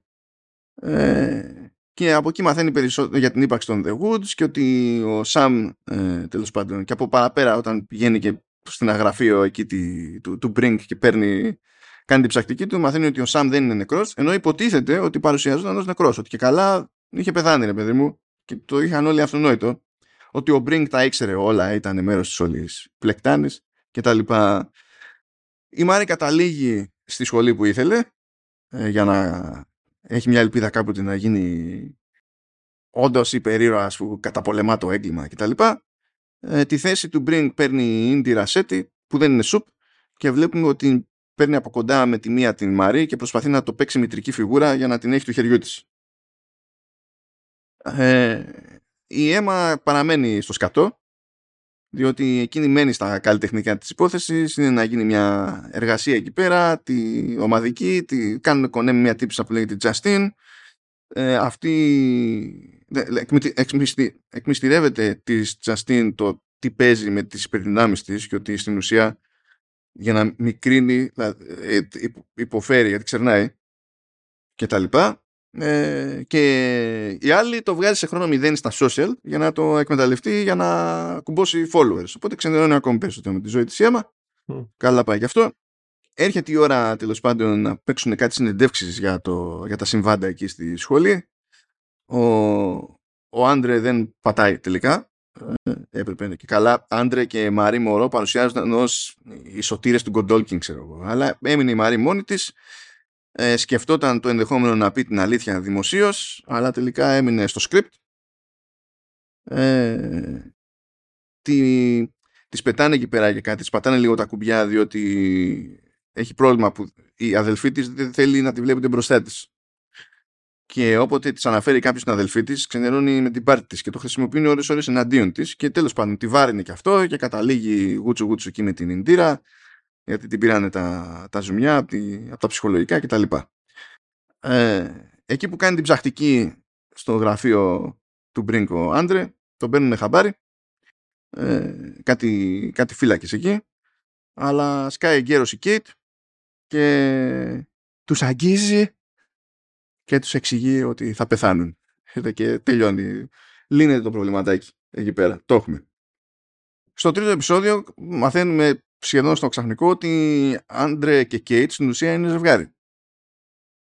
Και παίζει μια οικειότητα που υπονοεί ότι ήταν ζευγάρι και από πιο πριν. Και όντως ισχύει. Α, εσύ έτσι το εξέλαβες. Γιατί εγώ είχα την εντύπωση, τουλάχιστον έτσι το πήρα εγώ, το ότι τους έφερε, βρε παιδί μου, η... ο, πώς να σου πω, κοινός πόνος που πέθανε ο... που χάσανε έναν άνθρωπο τόσο κοντινό και για τους δύο. Ναι, κοίτα. Έτσι το πλασάρει. Αλλά με έβαλε σε σκέψη εκείνη την ώρα η ταχύτητα αυτής της μεταστροφής. Ναι, ναι, ναι. Ναι, ήταν πολύ τέτοιο. Και ξέρεις, λέω, κοίτα εδώ πέρα, πόσο, πόσο γρήγορα αυτά τα νέα παιδιά ξεχνάνε. Αλλά όντως η Κέιτ το έπαιζε δίπορτο και ο, Mm. Και ο Άντρε ε, ουσιαστικά πρόδιδε τον, καλ- τον καλύτερο του φίλο. Οπότε, δηλαδή αυτό αποσαφηνίζεται αρκετά γρήγορα. Δεν είναι ότι το κρατάνε για μυστήριο μετά. Mm. Ε, υποτίθεται ότι θα κάνουν ένα λέει γκάλα, παύλα, μνημόσυνο, παύλα φιλανθρωπική εκδήλωση ξέρω εγώ και ό,τι να είναι και οι περισσότεροι καταλήγουν να είναι καλεσμένοι είτε γουστάρουν είτε δεν γουστάρουν. Κάποιοι φροντίζουν να καλέσουν την πάρτη τους όπως η Kate που απλά κάνει push ξέρω εγώ και μπαίνει μέσα. Okay. αλλά έχουμε στον ίδιο χώρο Μαρή, Έμα ε, διότι η Έμα έγινε αντικείμενο συζήτησης επειδή την ξεπρόστιασε η άλλη. Και γνωρίζουμε και τη μάνα της Έμα που και εκείνη τη βλέπει σαν προϊόν ας πούμε προσπαθεί να τη χώσει σε ένα reality που τελείως τυχαία το reality θα πατάει πάνω σε αυτό σε αυτή την αδυναμία της και τα λοιπά και ξενερώνει ακόμη περισσότερο. Ο Άντρε είναι εκεί, Τζόρνταν εκεί πέρα και όλοι κάνουν με τον τρόπο τους μια προσπάθεια στο μιλητό, στο ότι τέλος πάντων να εξασφαλίσουν μια κάποια καλύτερη θέση για την πάρτη τους στο top 10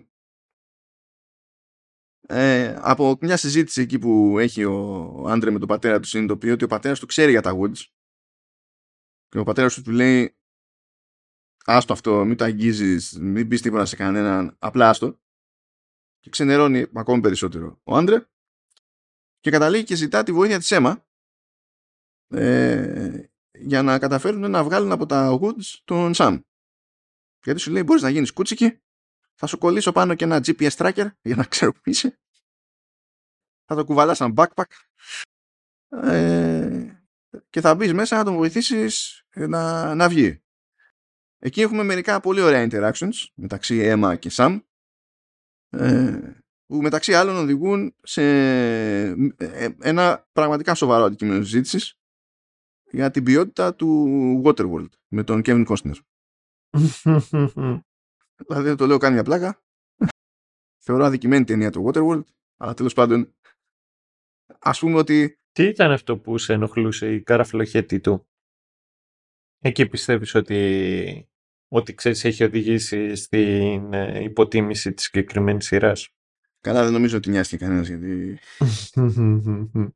για την καραφλοχέτη. Ε, νομίζω ότι ε, τέτοιο, ε, ειδικά και για την εποχή του γιατί μιλάμε για 1995 έτσι Mm. ήταν τεράστιο το budget δηλαδή νομίζω ότι από ένα σημείο και έπειτα ε, η ύπαρξη αυτής της ταινίας είχε και η φιλοδοξία του Κόσνερ με αυτή την ταινία είχε καταλήξει να αντιμετωπίζεται αυτόματα ως ύβρις Ναι.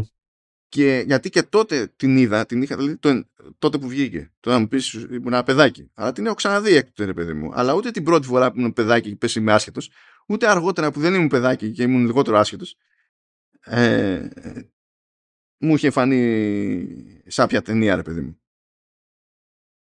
Ε, δεν είμαι σούπερ σίγουρος για το τι πρωτοπλήρωσε. Να σου πω αλήθεια. Είναι, είναι, είναι τι είναι περίεργο. Περίεργη ναι. περίπτωση. Και ε, ήταν αντικείμενο συζήτηση σίγουρα πάντως το, το budget. Τότε είχε θεωρηθεί εξωπραγματικό. Δηλαδή τώρα, τώρα μπορούμε να θεωρούμε αυτονόητο ότι η Marvel δεν γυρίζει σχεδόν τίποτα με κάτω από 200-250 εκατομμύρια. Αλλά τα 172 ε, ε, εκατομμύρια budget και μαζί με το μαρκετάρισμα 2.35 είναι είναι, είναι δολάριο του 95. Ναι. Αν τα βάλεις τώρα υπάρχει πρόβλημα. Και στην Αμερική πήγε ουσιαστικά άπατο. Για τέτοιο μέγεθος παραγωγής πήγε άπατο. Δηλαδή εκτός Αμερικής έβγαλε τα διπλά λεφτά. Αλλά και πάλι κατέληξε με ζημία. Αν τα βάλεις κάτω. Ε, νομίζω μετά όταν άρχισε να σκάει τηλεόραση ξέρω εγώ ξέρεις με VHS και τέτοια έβγαλε κάποιο κέρδος. Τέλος πάντων. Anyway, ξέφυγα αρκετά. Δεν πειράζει, δεν είναι η πρώτη φορά. Έτσι κάνουμε. Αλλιώς δεν θα ήταν. Να σου θυμίσω ότι ξεκινήσαμε για μπλίσκο. Ισχύει, ισχύει. Παίζει εκεί πέρα bonding μεταξύ Emma και, και Sam. Γενικά αυτό το Alice Iveris μου άρεσε πάρα πολύ. Ξέρεις, ξεκινάει bonding, γίνεται bondage και μετά καταλήγει σε boning. Ναι. Νομίζω αυτή είναι η φυσική εξέλιξη των πραγμάτων. Απλά μερικοί αδύναμοι κάνουν skip κάποιο, ή κάποια βήματα σε αυτή τη διαδικασία. Α, τέλος πάντων παίζει εκεί πέρα το φλερτάρισμα κάνει και λίγο τη Κινέζα αίμα από την άποψη ότι προσποιείται ότι ο Λουκ είναι ζωντανός και ότι θα τον πάρει τον Σάμ από εκεί πέρα και θα τον πάει στον Λουκ, διότι τον βλέπει ότι ζορίζεται, ρε παιδί μου. Στην αρχή ο Λουκ δεν πιστεύει καν ότι είναι πραγματική ύπαρξη η αίμα. Δηλαδή νομίζω ότι φαντάζεται, επειδή γενικά φαντάζεται πράγματα ο, ο Σάμ και είναι λίγο λαλήμενο το παιδί. Α, Εν τω μεταξύ τα βρίσκουν λίγο μεταξύ τους Μαρή, Κέιτ και Τζόρνταν γιατί λέει ο καθένας το ζόρι του εκεί πέρα. Η Μαρή λέει για τους γονείς της. Ε, η Κέιτ λέει ότι όταν απέκτησε τις δυνάμεις της ε, και ήταν παιδάκι τέλος πάντων. Κατά λάθος είπε στον αδελφό της: Φύγε, ξέρω εγώ, και μην ξαναγυρίσεις. Και έτσι εξαφανίστηκε για πάντα ο αδελφός της. Και αυτό της έσκησε τη, τη σχέση με την οικογένειά της και, και, και κατέληξε να είναι δαμπαρωμένη ξέρω εγώ, για χρόνια μέσα, να μην μπορεί να αγγίξει κανένα και τέτοια. Τζόρνταν δεν είχε κάποια ανάλογη βαρύτητα στη ιστορία, οπότε κάτσε και το έβαγε. Και έκοψε πολύ έχτρα με την Μαρή, ρε παιδί μου, εκεί πέρα. Μαζεύτηκε το, το πράγμα. Εν τω μεταξύ σκάει ο Αντρέ και λέει: Παιδιά, κοιτάξτε να δείτε, παίζει πακέτο γιατί έκανα αυτό το κονέ με την αίμα. Η αίμα μπήκε εκεί μέσα. Ε, δεν ξέρω ποια είναι η τύχη της και πρέπει κάτι να κάνουμε. Ε, η παρουσία της αίμα γίνεται τελικά αντιληπτή. Σκάνε κάτι φύλακες εκεί. Ε, ηλεκτρίζουν τον Σαμ για να τον αφήσουν σέκο. Ε, τσιτώνεται η αίμα γιατί συμπαθιούνται τα παιδιά και αποφασίζει να μετατραπεί στη, στη μεγάλη ιδέα από, τη δεκαετία, από τις αρχές του 20ου αιώνα στην Ελλάδα και μπαίνει στο αυτή ενός ε, τέτοιου. Θυμήθηκε στο Στάθη Ψάλτη εκείνη την ώρα. Τι να... Κατάλαβες για ποια σκηνή μιλάω. Θύμησε, θύμισε στον κόσμο. Θύμισε στον κόσμο, παιδί. Λοιπόν, ε, δεν θυμάμαι καν από ποια ταινία ήταν. Και είναι φαντάρος τώρα ο, ο Στάθης Ψάλτης και είναι στο μέτωπο και ένας φίλος πεθαίνει. Και γυρνώντας πίσω θέλει να πάει να ανακοινώσει στους γονείς του φίλου του ότι ε, το παιδί τους έχει πεθάνει. Πηγαίνοντας εκεί εγκομιάζει το, τον φίλο του, το πόσο καταπληκτικός ήταν, το πόσο γενναίος ήταν στη μάχη, για το πώς πολεμούσε τον εχθρό και τον έσπρωχνε προς τα πίσω. Έχουν ενθουσιαστεί οι γονείς και λέει και στο τέλος σηκώνεται ο γιος σας και τι περνάει ε, ε, όρθιος και τι περνάει εκείνη τη στιγμή από το μυαλό του. Τι, ένα βλήμα να. Έτσι πέρασε και η αίμα, μπήκε από το ένα αυτή και λέει για να σκάψουμε να δούμε τι θα γίνει, τι χρειάζεται να κάνουμε για να φτάσουμε στην άλλη μεριά να βγούμε από το άλλο αυτή. Ε, και έμεινε σέκο το παλικάρι, βγήκε βγήκε από την άλλη μεριά, είχε κάτι κομμάτια από τον εγκέφαλό του εκεί που τους είχαν κολλήσει και ε, κάνει ό,τι μπορεί η κοπελίτσα να βοηθήσει. Ειδικά σε τέτοιο μέγεθος δεν είναι και εύκολο. Μιλάμε για κούραση. Για σκεφτείτε πως το σκάψιμο είναι, είναι πρόβλημα.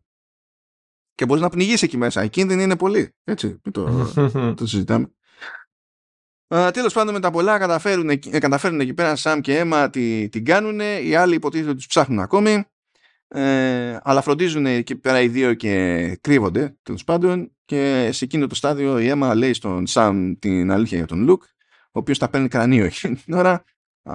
το οποίο είναι γενικά επικίνδυνο, διότι ε, η δύναμη του Σαμ είναι level. Ε, έχω έναν άνθρωπο μπροστά μου, απλώνω τα δυο μου χέρια, τα τραβάω δηλαδή τον, τον, τον, τον, τον γραπώνω, τα τραβάω μακριά μεταξύ τους και τον κόβω στη μέση.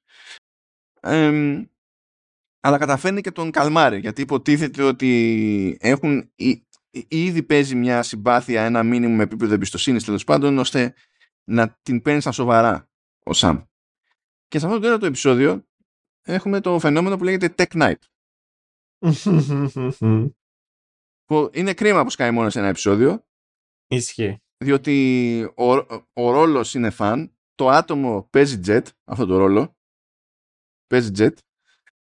Ε, λοιπόν και σκάει και καλά ο Tech Knight ως άλλη αγγελική Νικολούλη.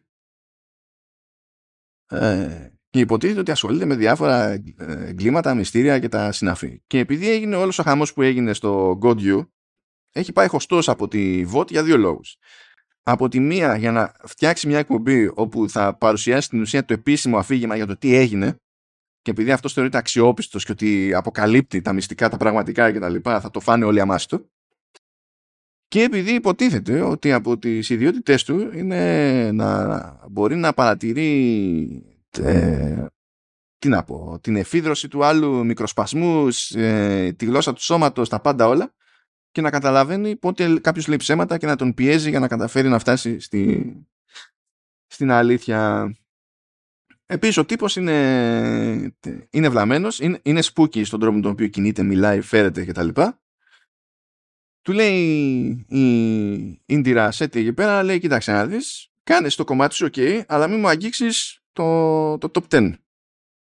Γιατί δεν, δεν μας συμφέρει να έχουμε σκάνδαλο στο, στο top 10. Φυσικά την αγνοεί κατευθείαν το Tech Knight και αρχίζει και κάνει τα δικά του Ε, αλλά πριν κάνει τα δικά του, βλέπουμε τη Μαρή που είναι στο ζόρι, ε, ζητά τη, θέλει να ζητήσει τη βοήθεια από πουδήποτε για να καταφέρει να βρει αίμα, Σαμ και τα λοιπά και καταλήγει στο φίλο σου τον Ρούφους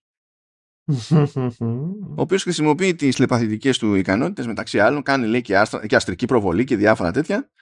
Ε, Αυτά δηλώνει, δεν ξέρω να τα κάνει. Ναι, εντάξει. Okay. Φερομόνες χρησιμοποιεί. Αυτό, αυτό είναι το μοναδικό πράγμα το οποίο τον πιστεύω.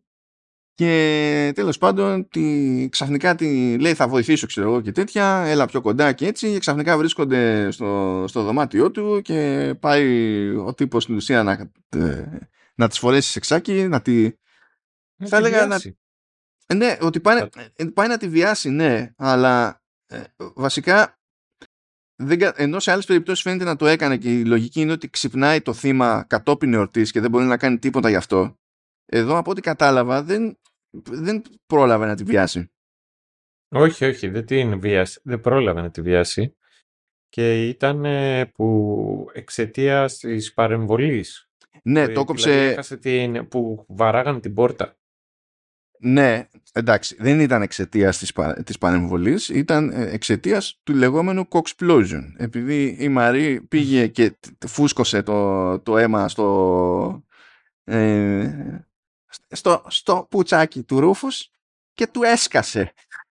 Νομίζω αυτό μπορούσε να το κάνει άσχετα της παρεμβολής από Τζόρνταν που χώθηκε μέσα μετά και τη, τη μάζεψε. Στο κόσμο του The Boys, no dick goes unpunished. No, Λοιπόν, κοίτα, πρέπει να βγαίνει να, να, πηγαίνουμε στο, να πατάμε στο μοτίβο του αχικούριτου. Not good dick. Ακριβώς. No good dick goes unpunished. Αυτό είναι το σωστό και προσθέτει και μια τραγικότητα στην όλη φάση γιατί ε, υπονοείται ότι ο καλός ο Πούτσος είναι που τελικά τον πίνει. Όχι ο κακός, ο καλός. Υπάρχει μια μαρτυρικότητα στη, σε αυτή την ναι, ναι. παράγη. Ισχύει. Α, λοιπόν, ε, Tech Knight χρησιμοποιεί την Μαρή τελείως τυχαία στο μάθημα ε, παρότι ζητά εθελοντές και δεν ενδιαφέρονταν η Μαρή. Λέει How about you, τέλος πάνω. Σκάει ο Tech Knight και αρχίζει για την μπριζόνη και τελικά του τα ξερνάει όλα μπροστά σε όλους τους υπολείπους για το τι έγινε, για το ρόλο το δικό της, τη μάχη με τον Luke, για το ρόλο ε, του, του Jordan κτλ και πάει λέγοντας. Και φυσικά τώρα, προσέξτε, είχαμε Τζόρνταν που τα έχει παρμένα με τη Μαρή επειδή δεν έλεγε την αλήθεια. Και τώρα που είπε την αλήθεια, ε, έχουμε Τζόρνταν που τα έχει παρμένα με τη Μαρή επειδή είπε την αλήθεια. Λοιπόν, αυτό εκείνη την ώρα σε πρώτη φάση με εκνεύρισε. Αλλά μετά το ξανασκέφτηκα και έκανα τελείως δε παιδί μου κολοτούμπα και αποφάσισα ότι μ' άρεσε. Διότι... Ναι, είναι ωραίο. Είναι ωραίο. Είναι ωραίο διότι σου δείχνει κάποιον ο οποίος ρε φίλε χρειάστηκε να ιδρώσει για να μάθει το σύστημα του πώς λειτουργεί και γίνεται μπαρούτι όταν συνειδητοποιεί ότι κάποιος που έχει τη δυνατότητα και αυτό πώς να σου πω κάποιος ο οποίος δεν είναι προνομιούχος και πρέπει και αλλά το σύστημα τον ευνόησε δεν αντιλαμβάνεται το πώς πρέπει να παίξει το παιχνίδι. Λοιπόν, αυτό είναι αυτή είναι η κεφαλική προσέγγιση σε ναι. αυτό το μπρος πίσω που έπαιξε. Και τη δέχομαι. Τη δέχομαι. Αυτό, αυτό πιστεύω και εγώ ότι είναι το βασικό της υπόθεσης. Αλλά τελικά άλλαξα γνώμη για άλλο λόγο. Γιατί αυτό που περιγράφεις αυτό έβγαινε ως συμπέρασμα και από πιο πριν από τα μέχρι τότε. Δεν χρειάζονταν αυτή η σκηνή, ξέρεις, για να αποδοθεί αυτή η σκέψη. Αφού το, το, το, το είχε πει και στη μάπα της Αλληνής ότι αυτό είναι το πρόβλημα. Αυτό που μου άρεσε όμως είναι, δηλαδή κατέληξα να μου αρέσει να το συνδύασα με το κόνσεπτ της, της εφηβείας όπου είναι το κλασικό όπου μπορείς να ξεκινήσεις να, να ξεκινήσεις κόντρα και αυτό στην ουσία να είναι ο, ο τρόπος που δείχνεις ότι ενδιαφέρεσαι γιατί στην ουσία είσαι σε εκείνη την ηλικία κουλός. Και η ίδια η κόντρα που μπορεί να ήταν και μυθική ξέρω εγώ στα πλαίσια του σχολείου, της σχολής ή, ή ό,τι να είναι κάποια στιγμή η ένταση εκτονώνεται και καταλήγει όπως καταλήγει αυτή η σκηνή που φιλιούνται. Φιλιούνται, αγκαλιάζονται. Που φιλιούνται, αγκαλιάζονται. Έτσι. Θα το... αλλά μικρούτσικο. Οπότε γίνονται ζευγαράκι. Κομπλέ. Anyhow, ε, επειδή ο Tech κάνει τα δικά του και είπαμε δεν άρεσαν αυτά στην Ίντιρα και ε, το έπαιζε ιστορία άλλους γιατί στην τελική εγώ είμαι σουπ και ε, προέχει η VOT και τι θα μου πεις εσύ, τι θα μας κάνεις εσύ και ό,τι να είναι και πηγαίνει και λέει στην Ίντιρα λέει κοίταξε να δεις εδώ πέρα έχω λέει μια, μια ακτινογραφία σου που δείχνει λέει ότι έχεις έναν όγκο στο κεφάλι Οπότε έχεις κάτι θέματα και φαντάζομαι ότι δεν θες να μαθευτεί προς τα έξω. Και η Κάζο λέει ότι αυτός ο όγκος στο κεφάλι σου, σου δημιουργεί και κάποιες ύποπτες τάσεις που έχεις, που αυτές και αν δεν θες να μαθευτούν προς τα έξω. Και οι ύποπτες τάσεις στις οποίες αναφέρεται είναι στο ότι ο Tech Knight, όπου βλέπει τρύπα, θέλει να βάλει πούτσο. Εννοείται. The whole truth. Ε, είναι, κου, είναι κουφάλα σε, σε, σε δέντρο, πούτσος. Είναι, είναι σωλήνας random, πούτσος. Είναι ντόνατ με τρύπα; Πούτσος. Δεν έχει σημασία. Άμα είναι τρύπα, δεν μπορεί το άτομο. Θέλει να χωθεί. Και του δείχνει κιόλας ότι να σε έχω εδώ και σε βιντεάκι. Τι νομίζεις, δεν έχουμε κλειστό κύκλωμα εμείς εδώ πέρα. Είδα τι έκανες με τα ντόνατ. Αυτό. Οπότε, how about no; Ε, και ο τύπος τώρα έφτιαξε μια ιστορία εκεί για την εκπομπή Άντε για, ό,τι να είναι. Και σηκώθηκε και έφυγε. Κρίμα το παιδί, έπρεπε να το εκμεταλλευτούν περισσότερο. Αυτό έχω να πω. Ναι, μακάρι. Ε, θα έχουμε φαντάζομαι μια ευκαιρία στο The Boys. Και ε, είναι υπέροχη τέτοια. Η... η παρουσία του και αυτά τα οποία κάνει και μακάρι να συνεχίσει και όλες ξέρεις να τον ξαναδούμε και να κάνει όλα αυτά τα οποία μπορεί να, να δείξει. Εν τω μεταξύ δεν, είναι, δεν έχει σούπερ δυνάμεις. Αυτό είναι το διαφορετικό. Είναι, είναι ένα μάγαλμα Tony Stark και Bruce Wayne. Ε, είναι detective, έχει μια στολή σαν το Tony Stark και έχει και ε, έναν ε, sidekick. Mm. Πώς είναι ο Robin. Ο, τον οποίο τον λέει Λάντιο. Ναι, ναι. Αυτό βλέπω τώρα. Αλλά αυτό. Μα, μακάρι, μακάρι να τον δούμε το λεβενταρά μας, όπως πρέπει, όπως το αξίζει. Μ' αρέσει εμένα εδώ πέρα που λέει και καλά τουλάχιστον αυτό πηγαίνει με βάση το κόμικ έτσι. Λέει, Tech Knight was one of the few heroes to never engage the boys' attention as he never did anything depraved or morally wrong, like many other heroes. Butcher describes him as boring. τι χαρά. Εντάξει, δηλαδή, ναι. Εντάξει, είχε πάρει παρτούζα με τον Λάντι ότι είναι αντίστοιχη Catwoman. Δηλαδή, αυτό τι είναι επιχείρημα για το boring. Τι κατάλαβα. Ναι, δεν είναι boring. Αυτό θέλω να πω. Ο τύπος ήταν ωραίος. Ήταν ωραίος και μετρούσε. Προσωπική μου άποψη πάντα. Πάντως εδώ, για την τηλεοπτική, την εκδοχή, το, η επίσημη θέση είναι ότι έχει δυνάμεις. Mm. Λέει τέλος πάντων ότι λέει this version also known as Robert Vernon uh, is an alumnus of Godolkin University who possesses observation and deduction based powers and the host of Vought Plus TV series whatever και, και τα λοιπά. Mm. Εδώ το έχει, πιο, το έχει λίγο πειραγμένο. Ναι, OK, okay, OK. Okay. Α, λοιπόν, τι κάνει ο Tech Knight; Ε, μαθαίνουμε επίσης ότι ο Sam έχει βάλει στο μάτι έναν εκεί πέρα μικροβιολόγο φαντάζομαι που λέγεται Καρτόζα γιατί αυτός έκανε μεταξύ άλλων τα πειράματα εκεί κάτω. Ε, και Μαρή, Άντρε, Έμα, Κέιτ και Τζόρνταν υποτίθεται ότι ε, θέλουν να πάνε να το σταματήσουν. Μην πάνε να τον φάει λάχανο κατευθείαν τον Καρντόσα, γιατί η φάση είναι δίκαιο άδικο, είναι θα μπλέξουμε χειρότερα ε, δεν μπορεί κάποιος έτσι απλά να τον σταματήσει. Τον προλαβαίνουν, αλλά η λύση τελικά είναι ότι καθώς προσπαθούν να το μεταπίσουν και δεν λειτουργεί το πράγμα, η αίμα πηγαίνει, μας αμπουκώνει, γίνεται τεράστια και το κάνει πουπ και τον κρατάει στο έδαφος. Λέει ξεκόλα, ξεκόλα, λέει, ξεκόλα. Και μετά έχουμε από τα ενδιαφέροντα της υπόθεσης, είμαστε ακριβώς στη μέση της σεζόν ε, και στο τέλος του τελευταίου επεισοδίου βλέπουμε την Μαρή Μωρό να ξυπνάει κάπου που δεν ξέρει τι είναι, που είναι, ε, δίπλα σε, σε Jordan και σου λέει what just happened; Πριν είμαστε, δηλαδή, τι, πώς. Και αρχίζει και δίνει πόνο από εδώ και πέρα γενικά η σειρά, διότι συνειδητοποιούμε ότι όλοι έχουν χάσει τη μνήμη των τελευταίων ημερών, όλοι τους. Όλοι υποτίθεται ότι είναι λιώμα μετά από ένα επικό πάρτι, στο οποίο επικό πάρτι κατάφερε να είναι cool kid αίμα, ας πούμε, και ενθουσιάζεται διότι αυτό βγήκε στα social, ξέρω εγώ, και την πήρανε χαμπάρι. Αλλά ο μόνος που δεν έχει ξεχάσει τίποτα είναι ο Σαμ. Και προσπαθεί να τους πει ότι παιδιά γνωριζόμαστε, ξέρω εγώ. Και όλοι οι άλλοι είναι χεσμένοι. Ποιος είσαι εσύ, γιατί μας μιλάς και τέτοια. Και σηκώνεται και φεύγει και λέει: Θα κάνω ό,τι μπορώ να το ισιώσω.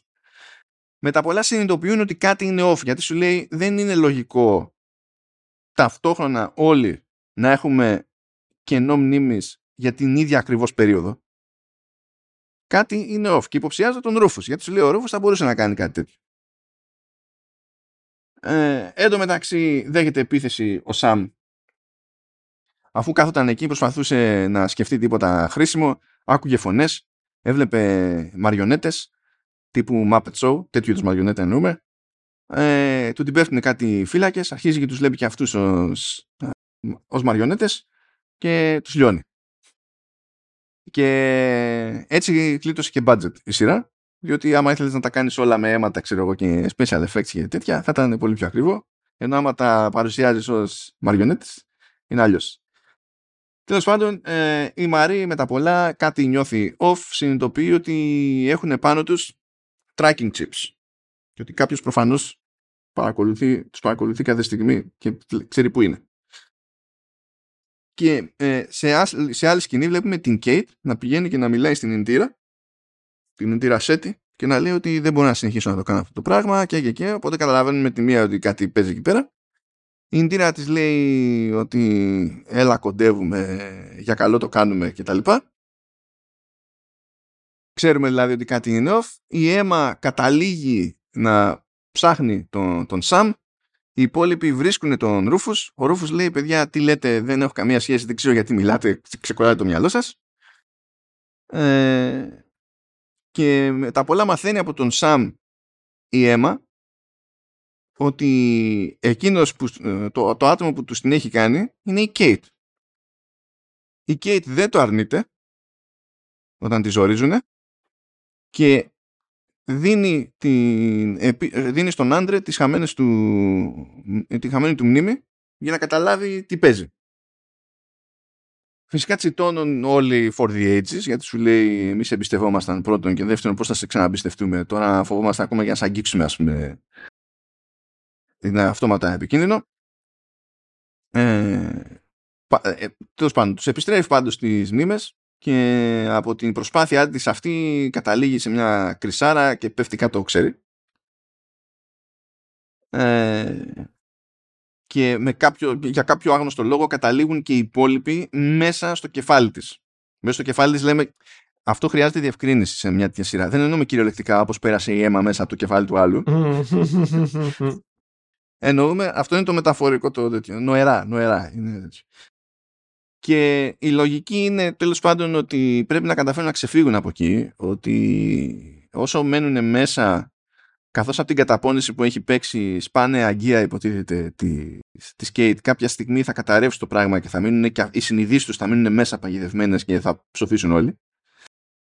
Τους, τους το μισοεξηγεί αυτό ως παλιά ανάμνηση ο Soldier Boy Έλα, πες μου πώς αισθάνεσαι εκείνη ώρα; Έλα ρε, ήταν όλοι τέτοια που είπε I fart, red, white and blue. Δηλαδή, άμα, άμα αυτό δεν είναι the greatest American ever, τότε δεν ξέρω τι είναι. Κοίτα, είναι αυτό μαζί με το GIF που είναι ο άλλος και ουρλιάζει που έχει παρουσιαστικό περίπου που να παραπέμπει σε George Washington, κρατάει οπλοπολιβόλα και λέει What the fuck is a kilometer? Αυτό. Um, αρχίζουν τέλος πάντων και περνάνε από κάποιες μνήμες παλιές της Kate και βλέπουν το ζόρι που τράβηξε μικρή κτλ. Αλλά ύστερα καταλήγουν σε δικές τους τραυματικές εμπειρίες. Βρίσκουν τη συνείδηση της Kate, την τρέχουσα συνείδηση, την κανονική συνείδηση της Kate. Λέει ότι δεν θέλει λέει, να ξυπνήσει κτλ. Παρ' όλα αυτά τη ζορίζουν εκεί και αλλάζει γνώμη. Επανέρχονται όλοι και προσπαθεί να τους ψήσει εκεί η Kate ότι να είδατε ξέρω εγώ ότι έχετε τραβήξει όλοι όλα αυτά τα κάνω για καλό δικό μας και δεν συμμαζεύεται κτλ. Ε, για να γίνεται και κάτι χρήσιμο σε αυτό το επεισόδιο η Έμα πηγαίνει στον Σαμ παίζει σεξάκι. Ε, ε, πριν να είναι ο πιο επιτυχημένος ε, παρθένος ο Σαμ. Διότι η άλλη ενθουσιάστηκε.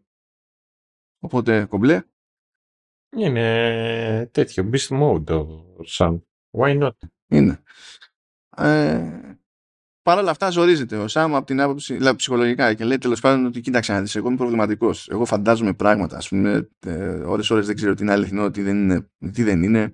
Τσιτώνομαι και για πλάκα ψοφάνε γύρω μου και τέτοια. Ε, ε, έχω σφυρίξει, ξέρω εγώ. Οπότε καλό θα ήταν να είσαι με κάποιον που δεν τα έχει χαμένα, ρε παιδί μου. Ε, δεν το είτε βέβαια οι άλλοι. Εντάξει.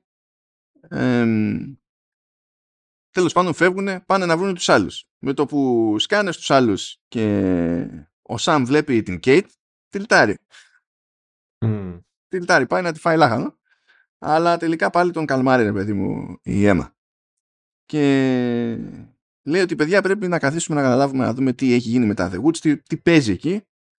Κάποια σχέση πρέπει να έχει με την Ινδύρα η φάση και ότι εδώ που έχουμε φτάσει δεν υπάρχει γυρισμός, πρέπει να βοηθούμε.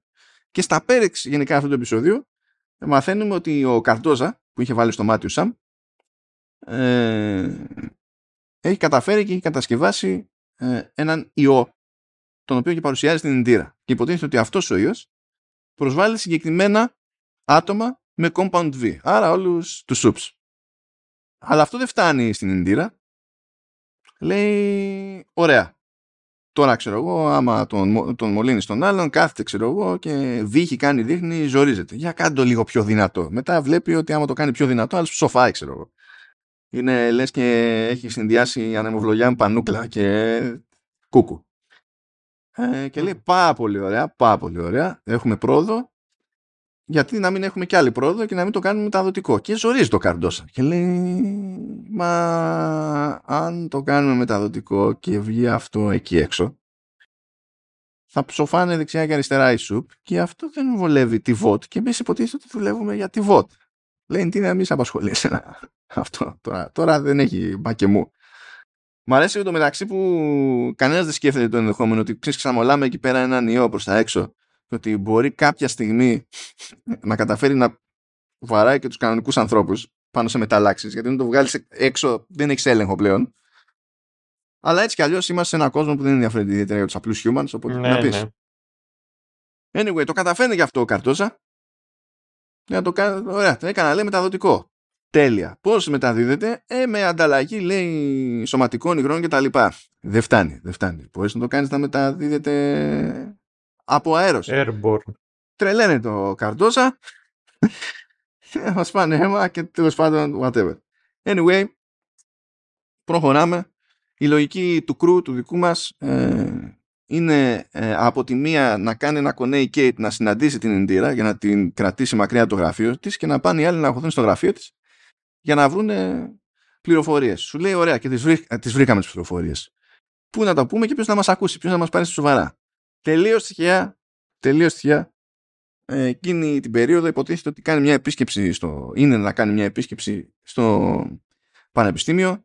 Η, η, η Νούμαν που την ξέρουμε από το The Boys που πηγαίνει να εκλεγεί αντιπρόεδρος των ΗΠΑ και, και υποτίθεται ότι δεν είναι γνωστό δεξιά και αριστερά ακόμη ότι και η ίδια είναι σοκ.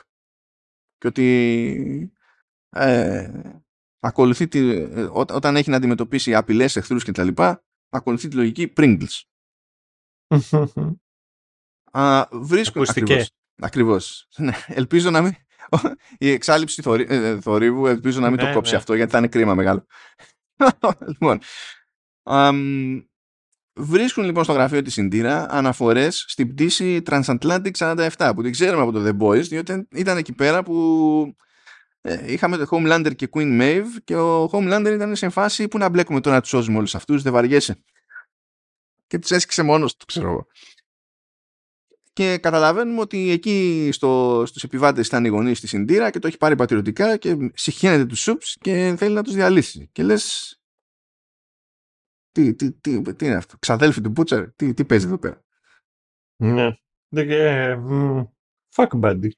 Εκείνη την ώρα που είναι μέσα ακόμα στο γραφείο. Ή pegging, buddy. Ε, Νομίζω εντάξει. ότι ο Πούτσερ Δεν έχει θα πρόβλημα. εκτιμούσε μια, ένα καλό session. Εμ, την ώρα που είναι αυτή μέσα μπαίνει ο Καρτόζας στο γραφείο και ως άλλος μπουμπούνας ε, είναι μεθυσμένος και παραμιλώντας ε, λέει τι του έχεις ζητήσει η Ντύρα για τον ιό και έτσι καταλαβαίνουν οι άλλοι και το υπόλοιπο μέρος του, του σχεδίου τέλος πάντων. Απ' τη μία δηλαδή κατάλαβα, βρήκανε στοιχεία για την έχθρα έναντι των σουπς ε, που έχει η, η Ντύρα και απ' την άλλη τους τα ξέρασε ο άλλος από σπόντα τα υπόλοιπα πλάνα. Βλέπουμε επίσης την Ιντήρα να πηγαίνει και να συναντιέται με την Grace Mallory. Και να λέει Grace Mallory και εσύ δεν γουστάρεις τους Σουπς. Οπότε σου λέω ακριβώς τι είναι να παιχτεί. Και το σχέδιο της Ιντίρα σοκάρει και την Grace. Βέβαια, αφού χωρίζουν τα τσανάκια τους και λέει δεν θα σε βοηθήσει κόψ' το λαιμό σου. Παίρνει ένα τηλεφωνάκι και λέει παιδιά έτσι και έτσι. Ε, keep tabs. Keep tabs. Το άλλο τηλεφωνάκι αυτό καταλαβαίνετε. Είναι, δηλαδή είναι καρφί, πήρε Butcher. Δεν, ε, δεν μας το δείχνει εκείνη την ώρα, αλλά είναι αυτονόητο. Οκ. Okay. Τέλος πάντων. Ε, υποτίθεται, αν θυμάστε, έτσι, ότι σάψει ο κόσμος ο Σαμ. Και η Έμα θέλει να τον προστατεύσει, θέλει να εξαφανίσει τα όποια στοιχεία, να πάει να μαζέψει τα κρέατα, βρε αδερφέ. Οπότε του λέει: Μείνε εδώ στο δωμάτιο μου, μείνε, μείνε εδώ, μην βγεις έξω, μην μιλάς σε κανέναν, γιατί μπορεί να έχουμε κανένα θέμα. Φυσικά το άτομο, ε, επειδή είναι και αφελές, όντως αφελές, διότι είναι κλεισμένο και τρελαμένο τόσα χρόνια εκεί κάτω στην υπόγα, ε, βγαίνει έξω και αρχίζει και παίζει με τους άλλους φοιτητές. Ε, σκάει και ο Ρούφους, ο κλασικός αλήτης της υπόθεσης, και του λέει κάτι μούφε, ότι πάνε σε πάρτι και ότι εκεί θα είναι και η αίμα και τον περιμένει, ο άλλος τα καταπίνει όλα μάστα. Γιατί σου λέει ε, αίμα. Αυτό, δεν χρειάζομαι κάτι άλλο να ξέρω. Επανέρχεται η αίμα, δεν τον βρίσκει, σου λέει όχι πακέτο, ότι έχει παιχτεί, ξέρω εγώ, τον ήπιαμε, θα αρχίσουμε να ψάχνουμε. Στο μεταξύ, ο Polarity, ο πατέρας του, του Άντρε, βλέπουμε ότι έχει βγει εκεί πέρα να συνεντευξιαστεί και καταραίει ο Νέρ. Ο Άντρε δεν του μιλούσε στο μισοδιάστημα εδώ μεταξύ, γιατί είπαμε, τον ενόχλησε που ήξερε για τα The Woods και έκανε αβαβά, αλλά τώρα πήγε καρφί μαζί του στο νοσοκομείο και τα λοιπά. Okay. Θα χρησιμεύσει αυτή η πληροφορία παρακάτω. Όσον είπα. Η Ιντήρα στη συνάντησή της με την Κέιτ ε, πάει να την χειραγωγήσει πάλι. Ψιλοπετυχαίνει. Από την άποψη ότι ε, τι γίνεται; Πρώτον, η Κέιτ έχει σταματήσει να παίρνει κάτι χάπια που έπαιρνε πριν και συνειδητοποιεί ότι αυτά τα χάπια τη επέτρεπαν να, κάνει, να χρησιμοποιήσει τις ικανότητές της, αλλά τη δείχναν το ταβάνι. Και ε, καταλαβαίνει, επειδή έτσι κι αλλιώς μπορεί να ακούσει τη σκέψη των άλλων, ξέρω εγώ και τέτοια, όταν της λέει η Ντύρα ότι κοίτα, εγώ έχασα τα πάντα και τα λοιπά και η σχέση που έχουμε εμείς για μένα είναι σημαντική και στην ουσία σε βλέπω σαν κόρη μου και τα λοιπά, καταλαβαίνει ότι η Ντύρα εκείνη την ώρα αυτό που το λέει το εννοεί. Παρότι το, το, το χρησιμοποιεί ύστερα για τους δικούς σκοπούς, αλλά καταλαβαίνει ότι το εννοεί. Οπότε δεν τελειώνει, ξέρω εγώ, η Κέιτ εκείνη την ώρα. Ε, είναι σαν να έρχονται λίγο πιο κοντά, ρε παιδί μου, αλλά της λέει η Ιντήρα ότι θέλουμε ένα final stretch, φρέ, αδερφέ, να κάνεις ένα κάτι της για να ολοκληρωθεί όλη αυτή η, η ιστορία.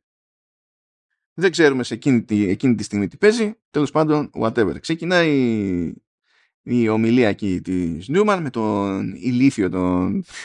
Αυτός είναι ο καλύτερος, δεν μπορώ να καταλάβω. Ναι, ναι. Είναι ο κλασικός ηλίθιος δημοσιογράφος που παίζει σε αυτή τη σειρά. Το, η κλασική περίπτωση τραμπικού. Μαθαίνουμε ότι είναι τραμπικός και ο Ρούφους. Και τέλος πάντων, ε, ξεφτιλίζεται εκεί πέρα η συζήτηση. Βλέπουμε τους... Σαν τον Πορτοσάλτε δεν είναι. Ο Πορτοσάλτε είναι λιγότερο ηλίθιος. Δεν λέω τώρα για τις απόψεις του, αλλά αυτός, yeah. αυτός ο συγκεκριμένος ο δημοσιογράφος, έτσι όπως είναι ο ρόλος στο, σε The Boys και τέτοια, αυτός είναι μπετό, ρε. Είναι τελείως μπετό. Δηλαδή δεν, δεν νομίζω ότι καταλαβαίνει και ο ίδιος τη λέει ανά πάσα ώρα και στιγμή, αλλά η νοοτροπία του στυλ ότι ε, πιάνουμε οτιδήποτε μας πούνε και το διαστρεβλώνουμε ε, επειδή έχουμε αποφασίσει ότι ε, η, η δεξιά είναι η ζωή, η ίδια, ναι, σε αυτό μπορείς να πεις και Πορτοσάλτε, μπορείς να πεις και Παπαδημητρίου, μπορείς να πεις και διάφορα πράγματα. Αλλά αυτός εδώ είναι και ε, πιο αγνά ηλίθιος. Αυτό θέλω να πω. Δηλαδή το IQ είναι, δεν, είναι μείον. Παθήμο. Μμμ. Ε, ξεκινάνε και τσιτώνουν από κάτω οι υπόλοιποι φοιτητές. Την έχουν δει ότι οι απλοί άνθρωποι τους καταπιέζουν και εμείς έχουμε δικαιώματα και κάτι τέτοιες μπουρδες. Ε, ωστόσο κάπως πρέπει να φτάσουν τα παιδιά στη Νούμαν. Οπότε είναι απ' έξω και ξεκινάει το Τζόρνταν εκεί πέρα σαματά, ξυλίκια.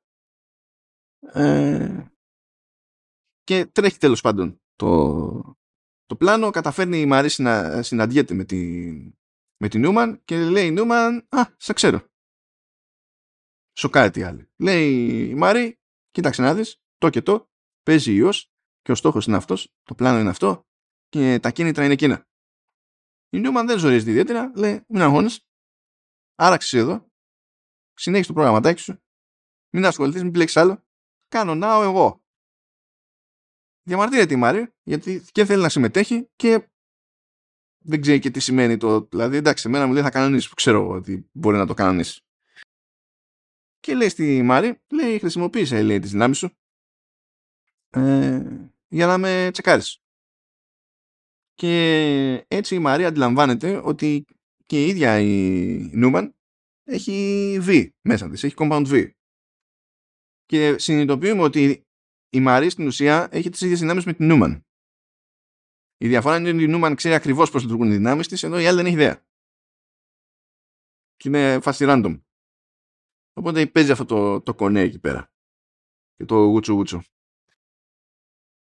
Ε, Σαμ, Τζόρνταν, Μαρή και Έμα πάνε εκεί πέρα που είναι Κέιτ και Ιντήρα.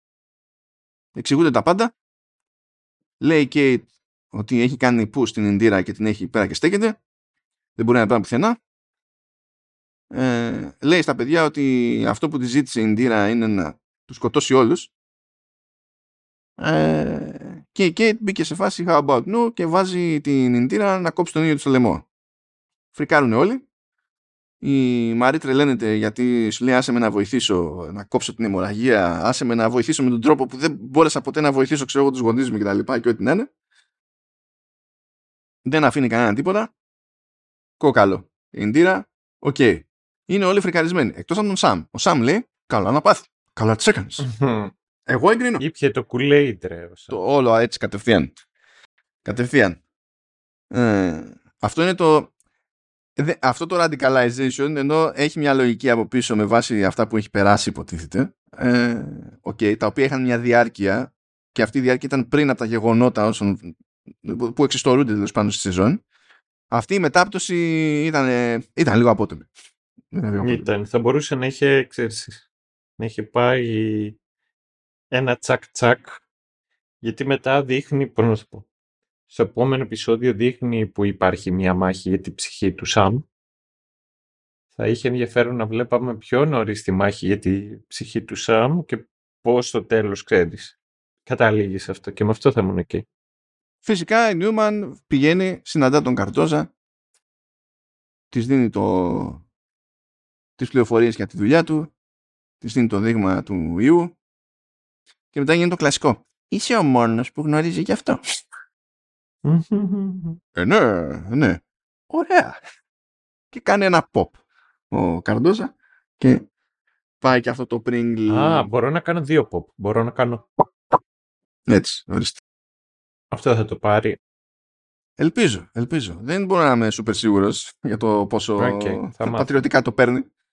Οκ, οκ. Και πάμε στο, στο τελείωμα όπου είναι πλέον Kate και Sam και έχουν πει παιδιά εμείς θα πάμε στα Woods και θα τα κάνουμε λαμπόγυαλο. Και θα ελευθερώσουμε και όλους τους άλλους εκεί πέρα που είναι φυλακισμένοι. Εγώ εκεί σκάλωσα λίγο να το λέγανε αυτό γιατί λέω τώρα έχουν αφήσει κανέναν που να είναι και μολυσμένος από τον ιό. Διότι αν έχουν αφήσει κανέναν που να είναι μολυσμένος από τον ιό και απλά τους βγάλουν έξω θα έχουμε άλλα και μετά δεν θα βγαίνει η σεζόν του The Boys. Αλλά τέλος πάντων δεν φάνηκε να παίζει κάτι τέτοιο.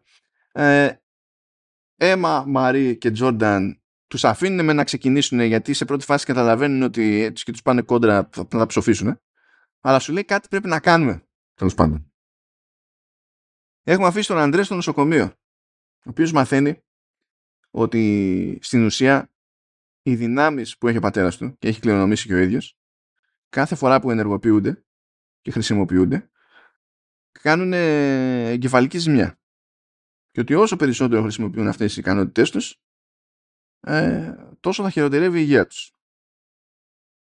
Βλέπουμε επίσης όμως το, τον πατέρα του Άντρε να του λέει ότι κοίταξε, θα, θα πάρεις τη στολή μου, θα πάρεις τη θέση μου, θα είσαι ο νέος Polarity και όλα αυτά δεν έχουν σημασία. Οι κίνδυνοι θα κάνεις αυτό που ωφελεί την οικογένειά σου και τα λοιπά, γιατί αυτό είναι το σωστό και κάτι τέτοια. Ο άλλος διχάζεται, σοκάρεται, τι διάλογο να κάνω, ξέρω εγώ και ό,τι να είναι.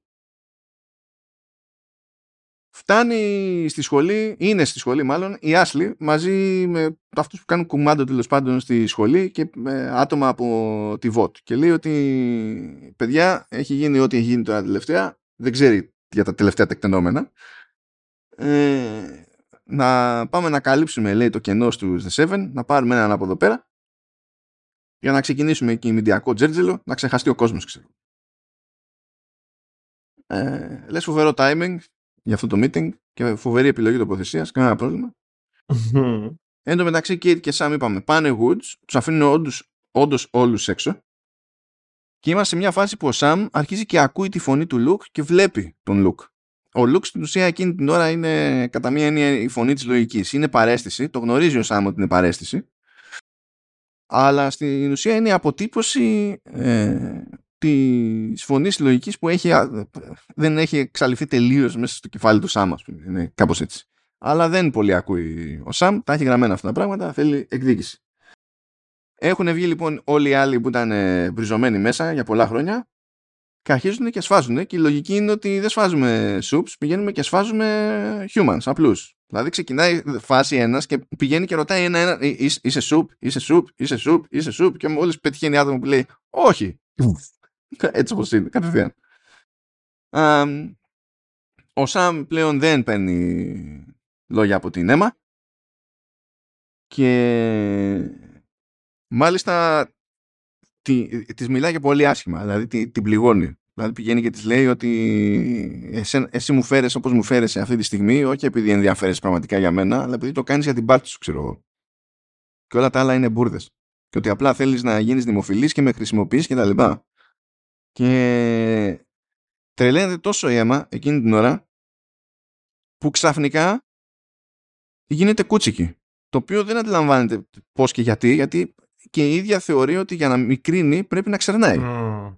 Αλλά ούτε η ίδια έχει αντίληψη πάλι του τρόπου με τον οποίο λειτουργούν τι, τις δυνάμεις αυτές. Ελπίζω να έχει ζουμί αυτό, να συνεχίσει η αίμα ως χαρακτήρας, να εξιωθεί. Ναι, και ήταν και ωραίο, ξέρεις, ότι έγινε φυσικά μικρή όταν ένιωσε πιο μικρή από ποτέ ψυχολογικά. Ήτανε, σίγουρα ήταν ωραίο το... να σου πω. Ήταν δυνατή visual στιγμή. Οπτική στιγμή. Ναι, ότι ήταν. Ε, θα πεις, πες, ναι, ναι, ναι, ότι αποδόθηκε. η απεικόνηση, ναι, ναι. αποδόθηκε. Ξέρεις, αποδόθηκε ε, δυνατά. Βέβαια, αυτό δεν κάνει την περίπτωση της πιο χαρούμενη από την άποψη ότι ναι, τώρα υπονοείται ότι δεν χρειάζεται να ξενάει κάθε φορά που θέλει να μικρύνει, αλλά και πάλι μίκρινε απότομα μέσα από τραυματική εμπειρία. Mm. Δηλαδή, δεν είναι για να πετάμε και τη σκούβια μας, ας πούμε, αλλά τέλος πάντων υπάρχει ένα επίπεδο ακόμη το οποίο παραμένει νεφελώδες. Γιατί αυτό δεν αποσαφηνίζεται, δηλαδή προκύπτει αυτό ως νέο μυστήριο περίπου της τελευταίας στιγμής και μένει εκεί πέρα, δεν έχουμε ιδέα τι παίζει. Mm. Οκ, okay. γίνεται και, και αυτό. Η Κέιτ λέει, παίρνει τηλέφωνο τον Άντρε, λέει έλα εδώ πέρα. Έχει ξεκινήσει άλλη αυτή η ιστορία, είναι το κλασικό. Το, το κάνουμε για μας και οι ιστορίες τρελαίνεται ο Άντρε και όπως λέει αυτή είναι τρελή. Πάμε, πάμε και χωνόμαστε. Ο Σάμ έχει βαρεθεί πλέον να προσπαθούν κάποιοι να τον επηρεάσουν. Έχει βαρεθεί βασικά να βλέπει και το, ως παραίσθηση τον αδελφό του και να του λέει τα προβλεπέ, τα λογικά, ότι εντάξει έχεις περάσει ό,τι έχεις περάσει, αλλά δεν είσαι μόνο το τι έχεις περάσει, πάνω απ' όλα είσαι οι επιλογές που κάνεις, δηλαδή τη, τη, τη πράξη σου. Αυτά μιλάνε για σένα. Και τον ρωτάει η Κέιτ που τον βλέπει ότι ζορίζεται, λέει θες να σε θες τη βοήθειά μου εννοώντας να σε κάνω push για να μην μπλέκεις. Και συνειδητά ο Σαμ λέει ναι. Λέει make me, λέει I don't want to feel anything. Και αυτό ακριβώς κάνει και είναι για πρώτη φορά μέσα στο κεφάλι του θεωρεί ότι είναι ήρεμος γιατί όντως δεν, δεν νιώθει τίποτα να, το, να του ζορίζει τη σκέψη. Το οποίο φυσικά είναι τρομακτικό για μια περίπτωση σαν τον Σαμ. Αλλά ναι. Οκ. Okay. Ε, γίνεται μια προσπάθεια εκεί για lockdown, δεν λειτουργεί για, για πολύ. Η Άσλη καλεί ελικόπτερο για να φυγαδεύσει στην ουσία ε, εκείνη και τους υπολείπους εκεί που είναι κολλημένοι στο meeting και καλεί και, τη, και ε, τον Homelander. Σου λέει έχει γίνει όλο τελείως κόλος το πράγμα. Φέρτε τον Homelander να καθαρίσει. Επίσης λέει η Άσλη στα παιδιά εκεί πέρα, παιδιά όποιος καταφέρει και φάει λάχανο αυτούς που επιτίθενται στον κόσμο παίρνει μια θέση στους, στους Seven. Και λέει και στη Μαρή συγκεκριμένα ότι κάντο εσύ, κάντο, σκότωσέ τους και θα φροντίσω να συναντήσει για την αδελφή σου. Κάντο εσύ και ό,τι είναι θα γίνει τέλος πάντων. Η Κέιτ το χαβά ε, είναι και σε μια φάση πλέον που ε, πραγματικά πιστεύει ότι λύνει κάποιο είδους πρόβλημα έτσι, το οποίο εντάξει, τα έχει χαμένα, δεν το συζητάμε. Ε, αλλά ταυτόχρονα, ταυτόχρονα κάνει και μισή λογική σκέψη από την άποψη ότι ξέρει ότι εκεί που έχει φτάσει το πράγμα θα κυνηγηθεί και θα εκτελεστεί. Οπότε σου λέει, αν η μοναδική εναλλακτική είναι αυτή, θα τα κάνω πουτάνα.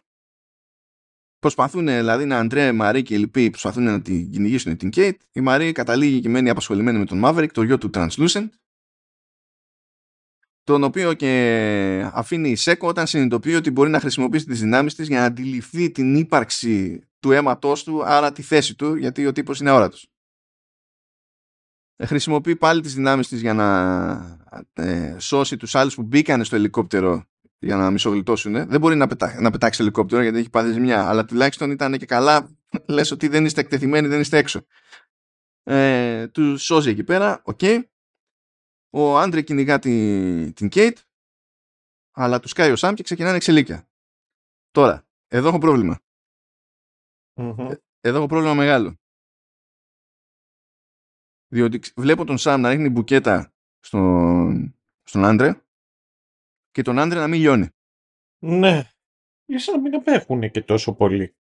Ναι, δεν μου έδωσε σε καμία στιγμή την εντύπωση η σειρά μέχρι τώρα ότι ο άντρε πέρα από τις μαγνητικές του ικανότητες έχει κάποια επανάληπτα επίπεδα αντοχής που να του επιτρέπουν να σταθεί κόντρα σε κάποιον σαν τον Σαμ. Δεν ξέρω πώς προέχει αυτό. Δεν έχω ιδέα. Εκτός αν είναι κάτι που ισχύει για τον πατέρα του τον Polarity και φαντάζεται η σειρά ότι είναι αυτονόητο. Αλλά ακόμη και, και να ισχύει αυτό βάσει lore, κακό η σειρά δεν το, δεν το μεταφέρει. Ναι. Εκεί, εκεί μου ανέβηκε λίγο η πίεση. Α, τέλος πάντων. Α, ξεμπερδέψουμε εδώ πέρα. Ε, τέλος, ε, ε, ε, κάπως έχει ρυθμιστεί το πράγμα. Άντρε και Σαμ καταφέρνουν και μένουν ανέστη και οι δύο. Ε, η Κέιτ βρίσκει άνοιγμα να πάει να κάνει push τον Τζόρνταν.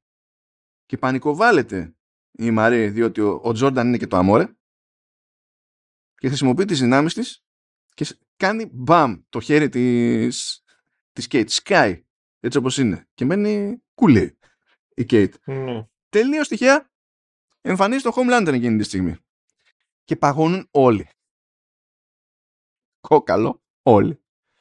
Κόβει κίνηση ο Homelander συνειδητοποιεί ότι η Μάρη είναι σουπ και, έκανε, και ε, στην ουσία τραυμάτισε την Κέιτ που είναι επίσης σουπ.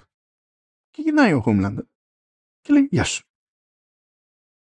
What kind of animal are you? Λέει What? Λέει είσαι από, είσαι από εκείνους που επιτίθεται στο ίδιο τους στο, ίδιο τους, στο είδος. Κόκαλο, για. Και λέει παιδιά, αράξτε λίγο πίσω δεν θα κρατήσει πολύ αυτό το πράγμα. Και τις πετάει τις ακτίνες του με τα μάτια. Πουφ. Ναι. Και blackout κόβει τη σκηνή. Λέμε, καταλάβαμε. Κοιμάς. Παρ' όλα αυτά, συνεχίζεται ρε παιδί μου εκείνη στο τελείωμα της σειράς και βλέπουμε το ρεπορτάζ, το τηλεοπτικό, να παρουσιάζει Kate και Sam ως ήρωες που πήγανε κόντρα στο δικό μας το κρού, ας το πούμε έτσι, Τζόρνταν, Έμα, Άντρε Ε, έλα, ποιον ξεχνάω; Ε, Έμα, Άντρε, όχι Κέιτ, ε, Τζόρταν και Μαρή. Και Μαρή, ναι, σωστό, φαντάσου. Τραγικός. Ε, και ξυπνάνε, είναι όλοι σε ένα περιβάλλον που θυμίζει νοσοκομείο. Δεν είναι δεμένοι, εγώ περίμενα να είναι δεμένοι, αλλά δεν έχει σημασία Μμμ. γιατί ο χώρος εκείνος δεν έχει πόρτες. Και σου λέει, what the fuck; Και εκεί πέρα πέφτουν τίτλοι τέλους και μετά τους τίτλους τέλους, περίπου μάλλον στη διαδρομή των τίτλων τέλους, σκάει και μια σκηνή που βλέπουμε τον Butcher και επισκέπτεται τα εγκαταλελειμμένα The Woods. Κόβει κίνηση με το στυλάκι το κλασικό, κοιτάζει την κάμερα και λέει What a bunch of cunts. Και τέλειωσε. Thank you, thank you, Mr. Butch. Ναι, Thank έτσι. We miss you too. Έπαθε Μέτσεν κι αυτός. Εμείς πάθαμε Μέτσεν βασικά. Mm. Κάπως κλείνει η φάση. Πράγμα που σημαίνει ότι αν υποθέσουμε ότι δεν κάνει κάποιος about face υπάρχει πιθανότητα στην τέταρτη σεζόν του The Boys όλο αυτό να δένει γενικότερα με την προσπάθεια που κάνει η Νιούμαν από εκείνη την πάντα. Υπάρχουν ανοίγματα να χρησιμοποιηθούν χαρακτήρες από εδώ εκεί. Μένει εντωμεταξύ και το μυστήριο για το τι απέγιναν αυτοί που, εκεί που τους έχουν κλείσει μένουν διάφορα μυστήρια γιατί είναι ζωντανή η Μαρή αφού έφαγε τη, τις ακτίνες του, του τέτοιου του Ναι, πόσο δυνατή είναι. και συν της άλλης, ακόμα και αν πεις, γιατί υπάρχει πάντα και το περιθώριο στα, στο, σε The Boys έτσι να χρησιμοποιήσουν ε, με κάποιο τρόπο Kate και Sam που είναι έξω ελεύθεροι υποτίθεται και να πούνε ότι όσο τρέχουν τα γεγονότα τη τέταρτη σεζόν The Boys οι άλλοι παραμένουν φυλακισμένοι και όταν έρθει η ώρα της δεύτερης σεζόν του Gen V ας πούμε θα δούμε τι, πώς θα προχωρήσει το δικό τους το κομμάτι έστω ότι αλλά με δεδομένο ότι η Μαρία άντεξε κάτι τέτοιο αυτό ανοίγει την πόρτα στο ενδεχόμενο και η Νούμαν να μπορεί να, ανοίξει, να αντέξει κάτι τέτοιο. Αν έχουν ακριβώς τι ίδιες δυνάμεις. Και αυτό περιπλέκει τελείως τη φάση με το The Boys. Εντάξει, γενικότερα σε όλη αυτή τη... με τους σούπερ ήρωες, γενικότερα τα power levels ισχύουν ε, όποτε τους βολεύει. Δηλαδή σε κάποια στιγμή μπορεί να πάψει να τους βολεύει και να το βάλουν. Θέλω να σου θυμίσω στην πρώτη σεζόν που λέγανε ότι μπορεί να τους ακούσει ο Homelander. Μπορεί να τους δει το ένα και το άλλο. Μετά τι έγινε, απλά έπαθε κόφωση ο τύπος, σταμάτησε να ακούει καλά. Και από ένα σημείο και έπειτα, ακόμα και οι super δυνάμεις είναι ένα καλό plot device το οποίο λειτουργεί όσο τους βολεύει. Το είπαμε μόνο στην πρώτη σεζόν αυτό. Απλά δεν μπορεί, θα έχει μια κάποια εμβέλεια στη τελική. Δεν μπορεί να είναι για πάντα. Δηλαδή κάπου θα μπουκώνει το πράγμα. Αλλά θέλω να πω με αυτά τώρα που αποσαφηνίσαμε τουλάχιστον είναι ότι οι συνδέσεις μεταξύ Gen V και The Boys είναι αρκετές και όχι ανούσιες. Πράγμα που δεν το περίμενα γενικά διότι έχω συνηθίσει τα spin-offs να το παίζουν πιο safe. Να, μην προ... να υπάρχει, ξέρεις, μια ένωση, μια σύνδεση αλλά να φροντίζουν να είναι αρκετά ήπια ώστε να μην τους δεσμεύει σε τίποτα Τώρα θα πει κάποιος ναι, αλλά MCU που έχουμε φτάσει στη φάση για να καταλάβουμε την ταινία που βλέπουμε τώρα να ε, πρέπει να έχουμε δει τέσσερις σειρές και οχτώ ταινίες πίσω. Οκ, okay, okay. αλλά ακόμη και το MCU το κάνει γενικά πιο ήπια και πολλές φορές αυτές οι συνδέσεις δηλαδή είναι κατά το ήμισυ περισσότερο fan service παρά κάτι που έχει συγκλονιστικό νόημα σαν, σαν φάση ενώ εδώ μπορεί να πάει παραπέρα. Και είναι διαχειρίσιμο από την άποψη ότι υπάρχει μόνο το τηλεοπτικό The Boys που έχεις να παρακολουθήσεις και το Gen V και το κάθε Gen V δεν προβάλλεται παράλληλα με το The Boys. Δεν είναι καν σε κοντινές αποστάσεις η μία παραγωγή από την άλλη ή η μία σεζόν του οποιοδήποτε από τα δύο στην άλλη. Οπότε είμαστε ακόμα στη φάση που είναι διαχειρίσιμο πιστεύω το πράγμα για να μην καταλήξει να είναι ζημιά. Και φυσικά, έτσι, μην ξεχνάμε, έχει καβατζώσει τον ιό η Νούμαν, που προφανώς δεν θέλει να χρησιμοποιηθεί γιατί θα ψοφήσει και η ίδια, αλλά αν δεν τον έχει καταστρέψει, που δεν το ξέρουμε, all bets are off. Δηλαδή, αρκεί ένας Φρέντσι να μπερδευτεί. ή ένας ε, butcher να φτερνιστεί. Ε, ναι, ισχύει, ισχύει και αυτό. Ισχύει και αυτό. Είναι fun stuff. Fun stuff. Είσαι invested, ε. Είσαι invested ε, στον κόσμο του. Μ' αρέσει τώρα, άμα τα βάλουμε κάτω, που έχουμε περισσότερες ε, επιλογές από ποτέ σε υπερηρωτικό περιεχόμενο. Ναι. Είναι συνεχόμενες χρονιές που άμα τα βάλεις κάτω, ε, είναι ή ό,τι πιο σόι παίζει, ή άμα πει κάποιος ποια εναλλακτική έχουμε, Irony of Ironies θα είναι το Invincible, ξέρω εγώ, που είναι και αυτό Amazon. Mm. Και το έχει καταφέρει όλο αυτό μαζί η Amazon. Δηλαδή αυτό με σοκάρει από ποιον το πιάζω. Φοβερό, φοβερό. Καλά, εδώ βασικά τέλος πάντων όλοι τα καταφέρνουν. Εδώ τα παιχνίδια, τα video games της Insomniac, τα Spider-Man είναι καλύτερα Spider-Man από τα Spider-Man του MCU, αλλά τέλος πάντων. τι να πεις και τι να κάνεις. Αλλά μ' αρέσει διότι φύγαμε από μια κλίμακα που είναι επίπεδου προσπαθούμε να σώσουμε τη χώρα όχι απαραίτητα τον κόσμο και τον κόσμο αλλά κυρίως τη χώρα γιατί αυτό είναι το scope το βασικό του The Boys άλλωστε έχουμε να κάνουμε με με την αμερικανική πραγματικότητα. Δεν ξεχνιόμαστε. Μία χώρα προέχει τα υπόλοιπα είναι πανενέργειες ε, και κάναμε zoom in ρε παιδί μου σε κάτι πολύ πιο συγκεκριμένο και καταφέρανε να μην είναι αυτομάτως αδιάφορο επειδή δεν κρίνεται, ξέρεις, ξέρω εγώ, ο κόσμος ολόκληρο, η τύχη του κόσμου ολόκληρου και εκεί που συνδέεται με το σύνολο να συνδέεται με τρόπο που έχει έχει ζουμί αν εξερευνηθεί. Αυτό το εκτίμησα σαν φάση. Θα πω ότι εντάξει δεν είναι Δηλαδή, αν, αν θέλει κάποιος να είναι κοινικός, θα πει: Ωραία, γιατί εκπλήσεσαι αφού οι δημιουργοί είναι οι ίδιοι και μας έχουν δείξει ήδη ότι ξέρουν τι κάνουν. Θα πω: Ναι, και αλλού οι δημιουργοί είναι οι ίδιοι.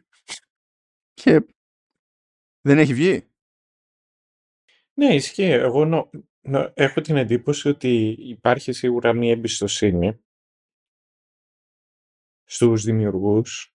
Ένα και μετά δύο οι δημιουργοί δεν είναι... Θα πω ότι δεν θέλουν να πειραματιστούν.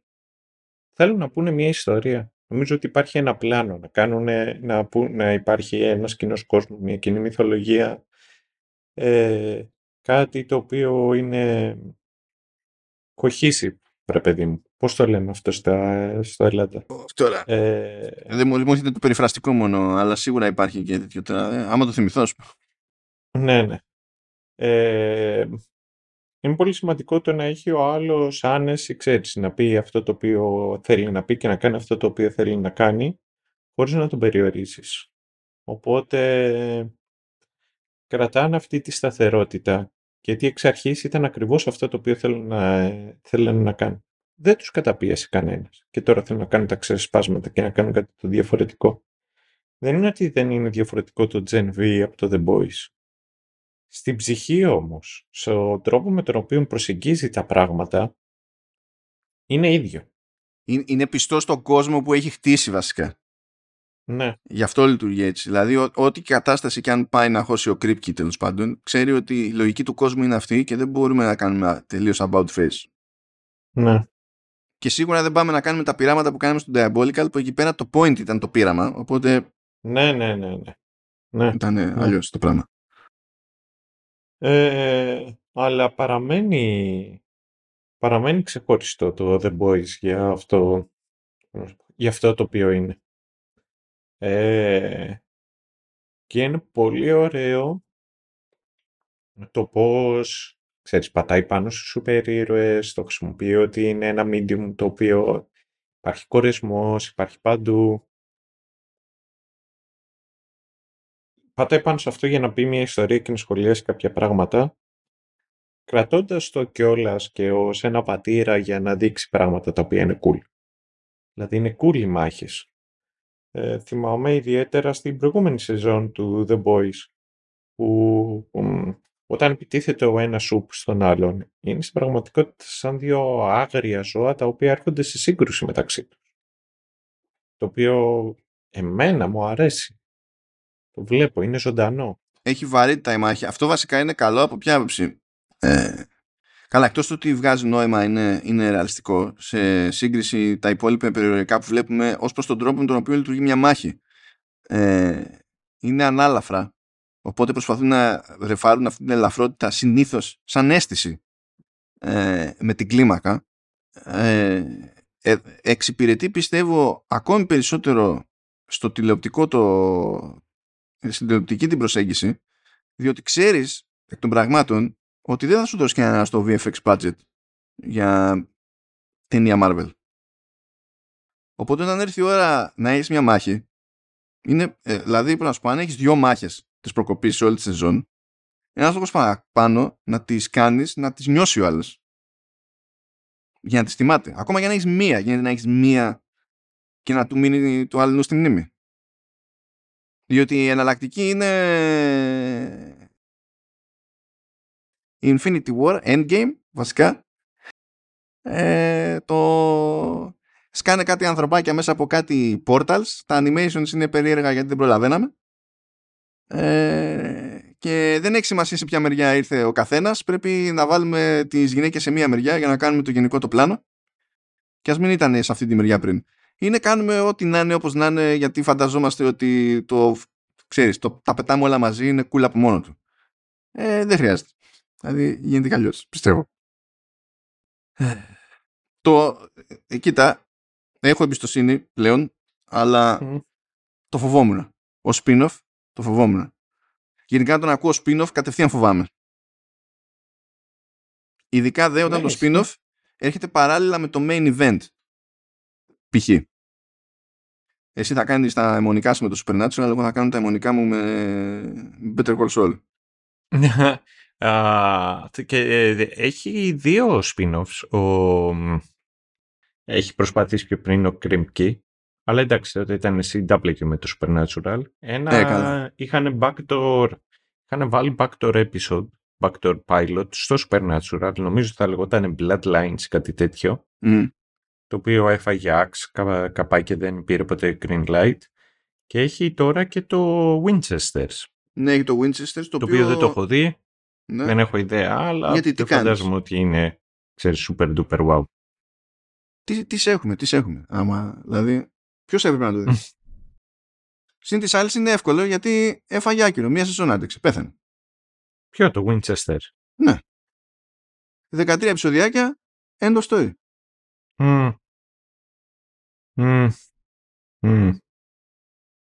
Οπότε ναι, όχι, το καταλαβαίνω αυτό το οποίο λες. Ίσως να είναι για καλό, ίσως να είναι και για κακό. Εμένα, εμένα δεν με πείραξε, δεν με χάλασε. Ε, επίσης δεν νιώθω κόπος ή δεν νιώθω ότι κάπου με έχει απογοητεύσει ώστε να μην θέλω παραπάνω. Ε, εδώ σκέφτομαι να πάρω το, το Mortal Kombat για το Homeland. Ναι, άμα ήταν λίγο αλλιώς οι ημερομηνίες θα το είχαμε προλάβει. Ε, γιατί έχω εδώ πέρα Mortal Kombat και είναι και η έκδοση με το. που και καλά έχει, ξέρεις, καλύπτει και τα character packs. Οπότε θα μου σκάσει θέλω δεν θέλω Omniman. και είμαι σίγουρος ότι θα γκρινιάξω με τον Omniman στο Mortal Kombat, αλλά ταυτόχρονα θα, ξέρω, είμαι σίγουρος ότι θα είναι cool. Γιατί γενικά το Mortal Kombat είναι cool. Το Mortal Kombat 1 είναι εντυπωσιακά cool. Ε, για όποιον δεν είναι ενήμερος, δεν ε, δεν χάζεψα. Το τελευταίο Mortal Kombat λέγεται Mortal Kombat 1. Έχει κανονικά και τον αριθμό. Δεν εννοούμε το Mortal Kombat το πρωτότυπο από τα 90s. Εννοούμε ένα που λέγεται όντως Mortal Kombat 1 με τον Άσο στον τίτλο. Trademark mm. έτσι. Ε, που λες τώρα θα σκάει ο Omniman που κανονικά λιώνει τα πάντα και θα προσποιούμαστε ότι υπάρχει λόγος που συνεχίζει, συνεχίζεται η μάχη που βλέπω μπροστά μου. Λες τέλος πάντων εντάξει Δηλαδή, βάζεις τον Omniman και θα είναι απέναντι η Σιντέλ εκεί με, που, που ελέγχει τα, τα μαλλιά της. Και λες, μπράβο. Εντάξει, ρε. Δε, στο κάτω-κάτω της γραφής είναι για.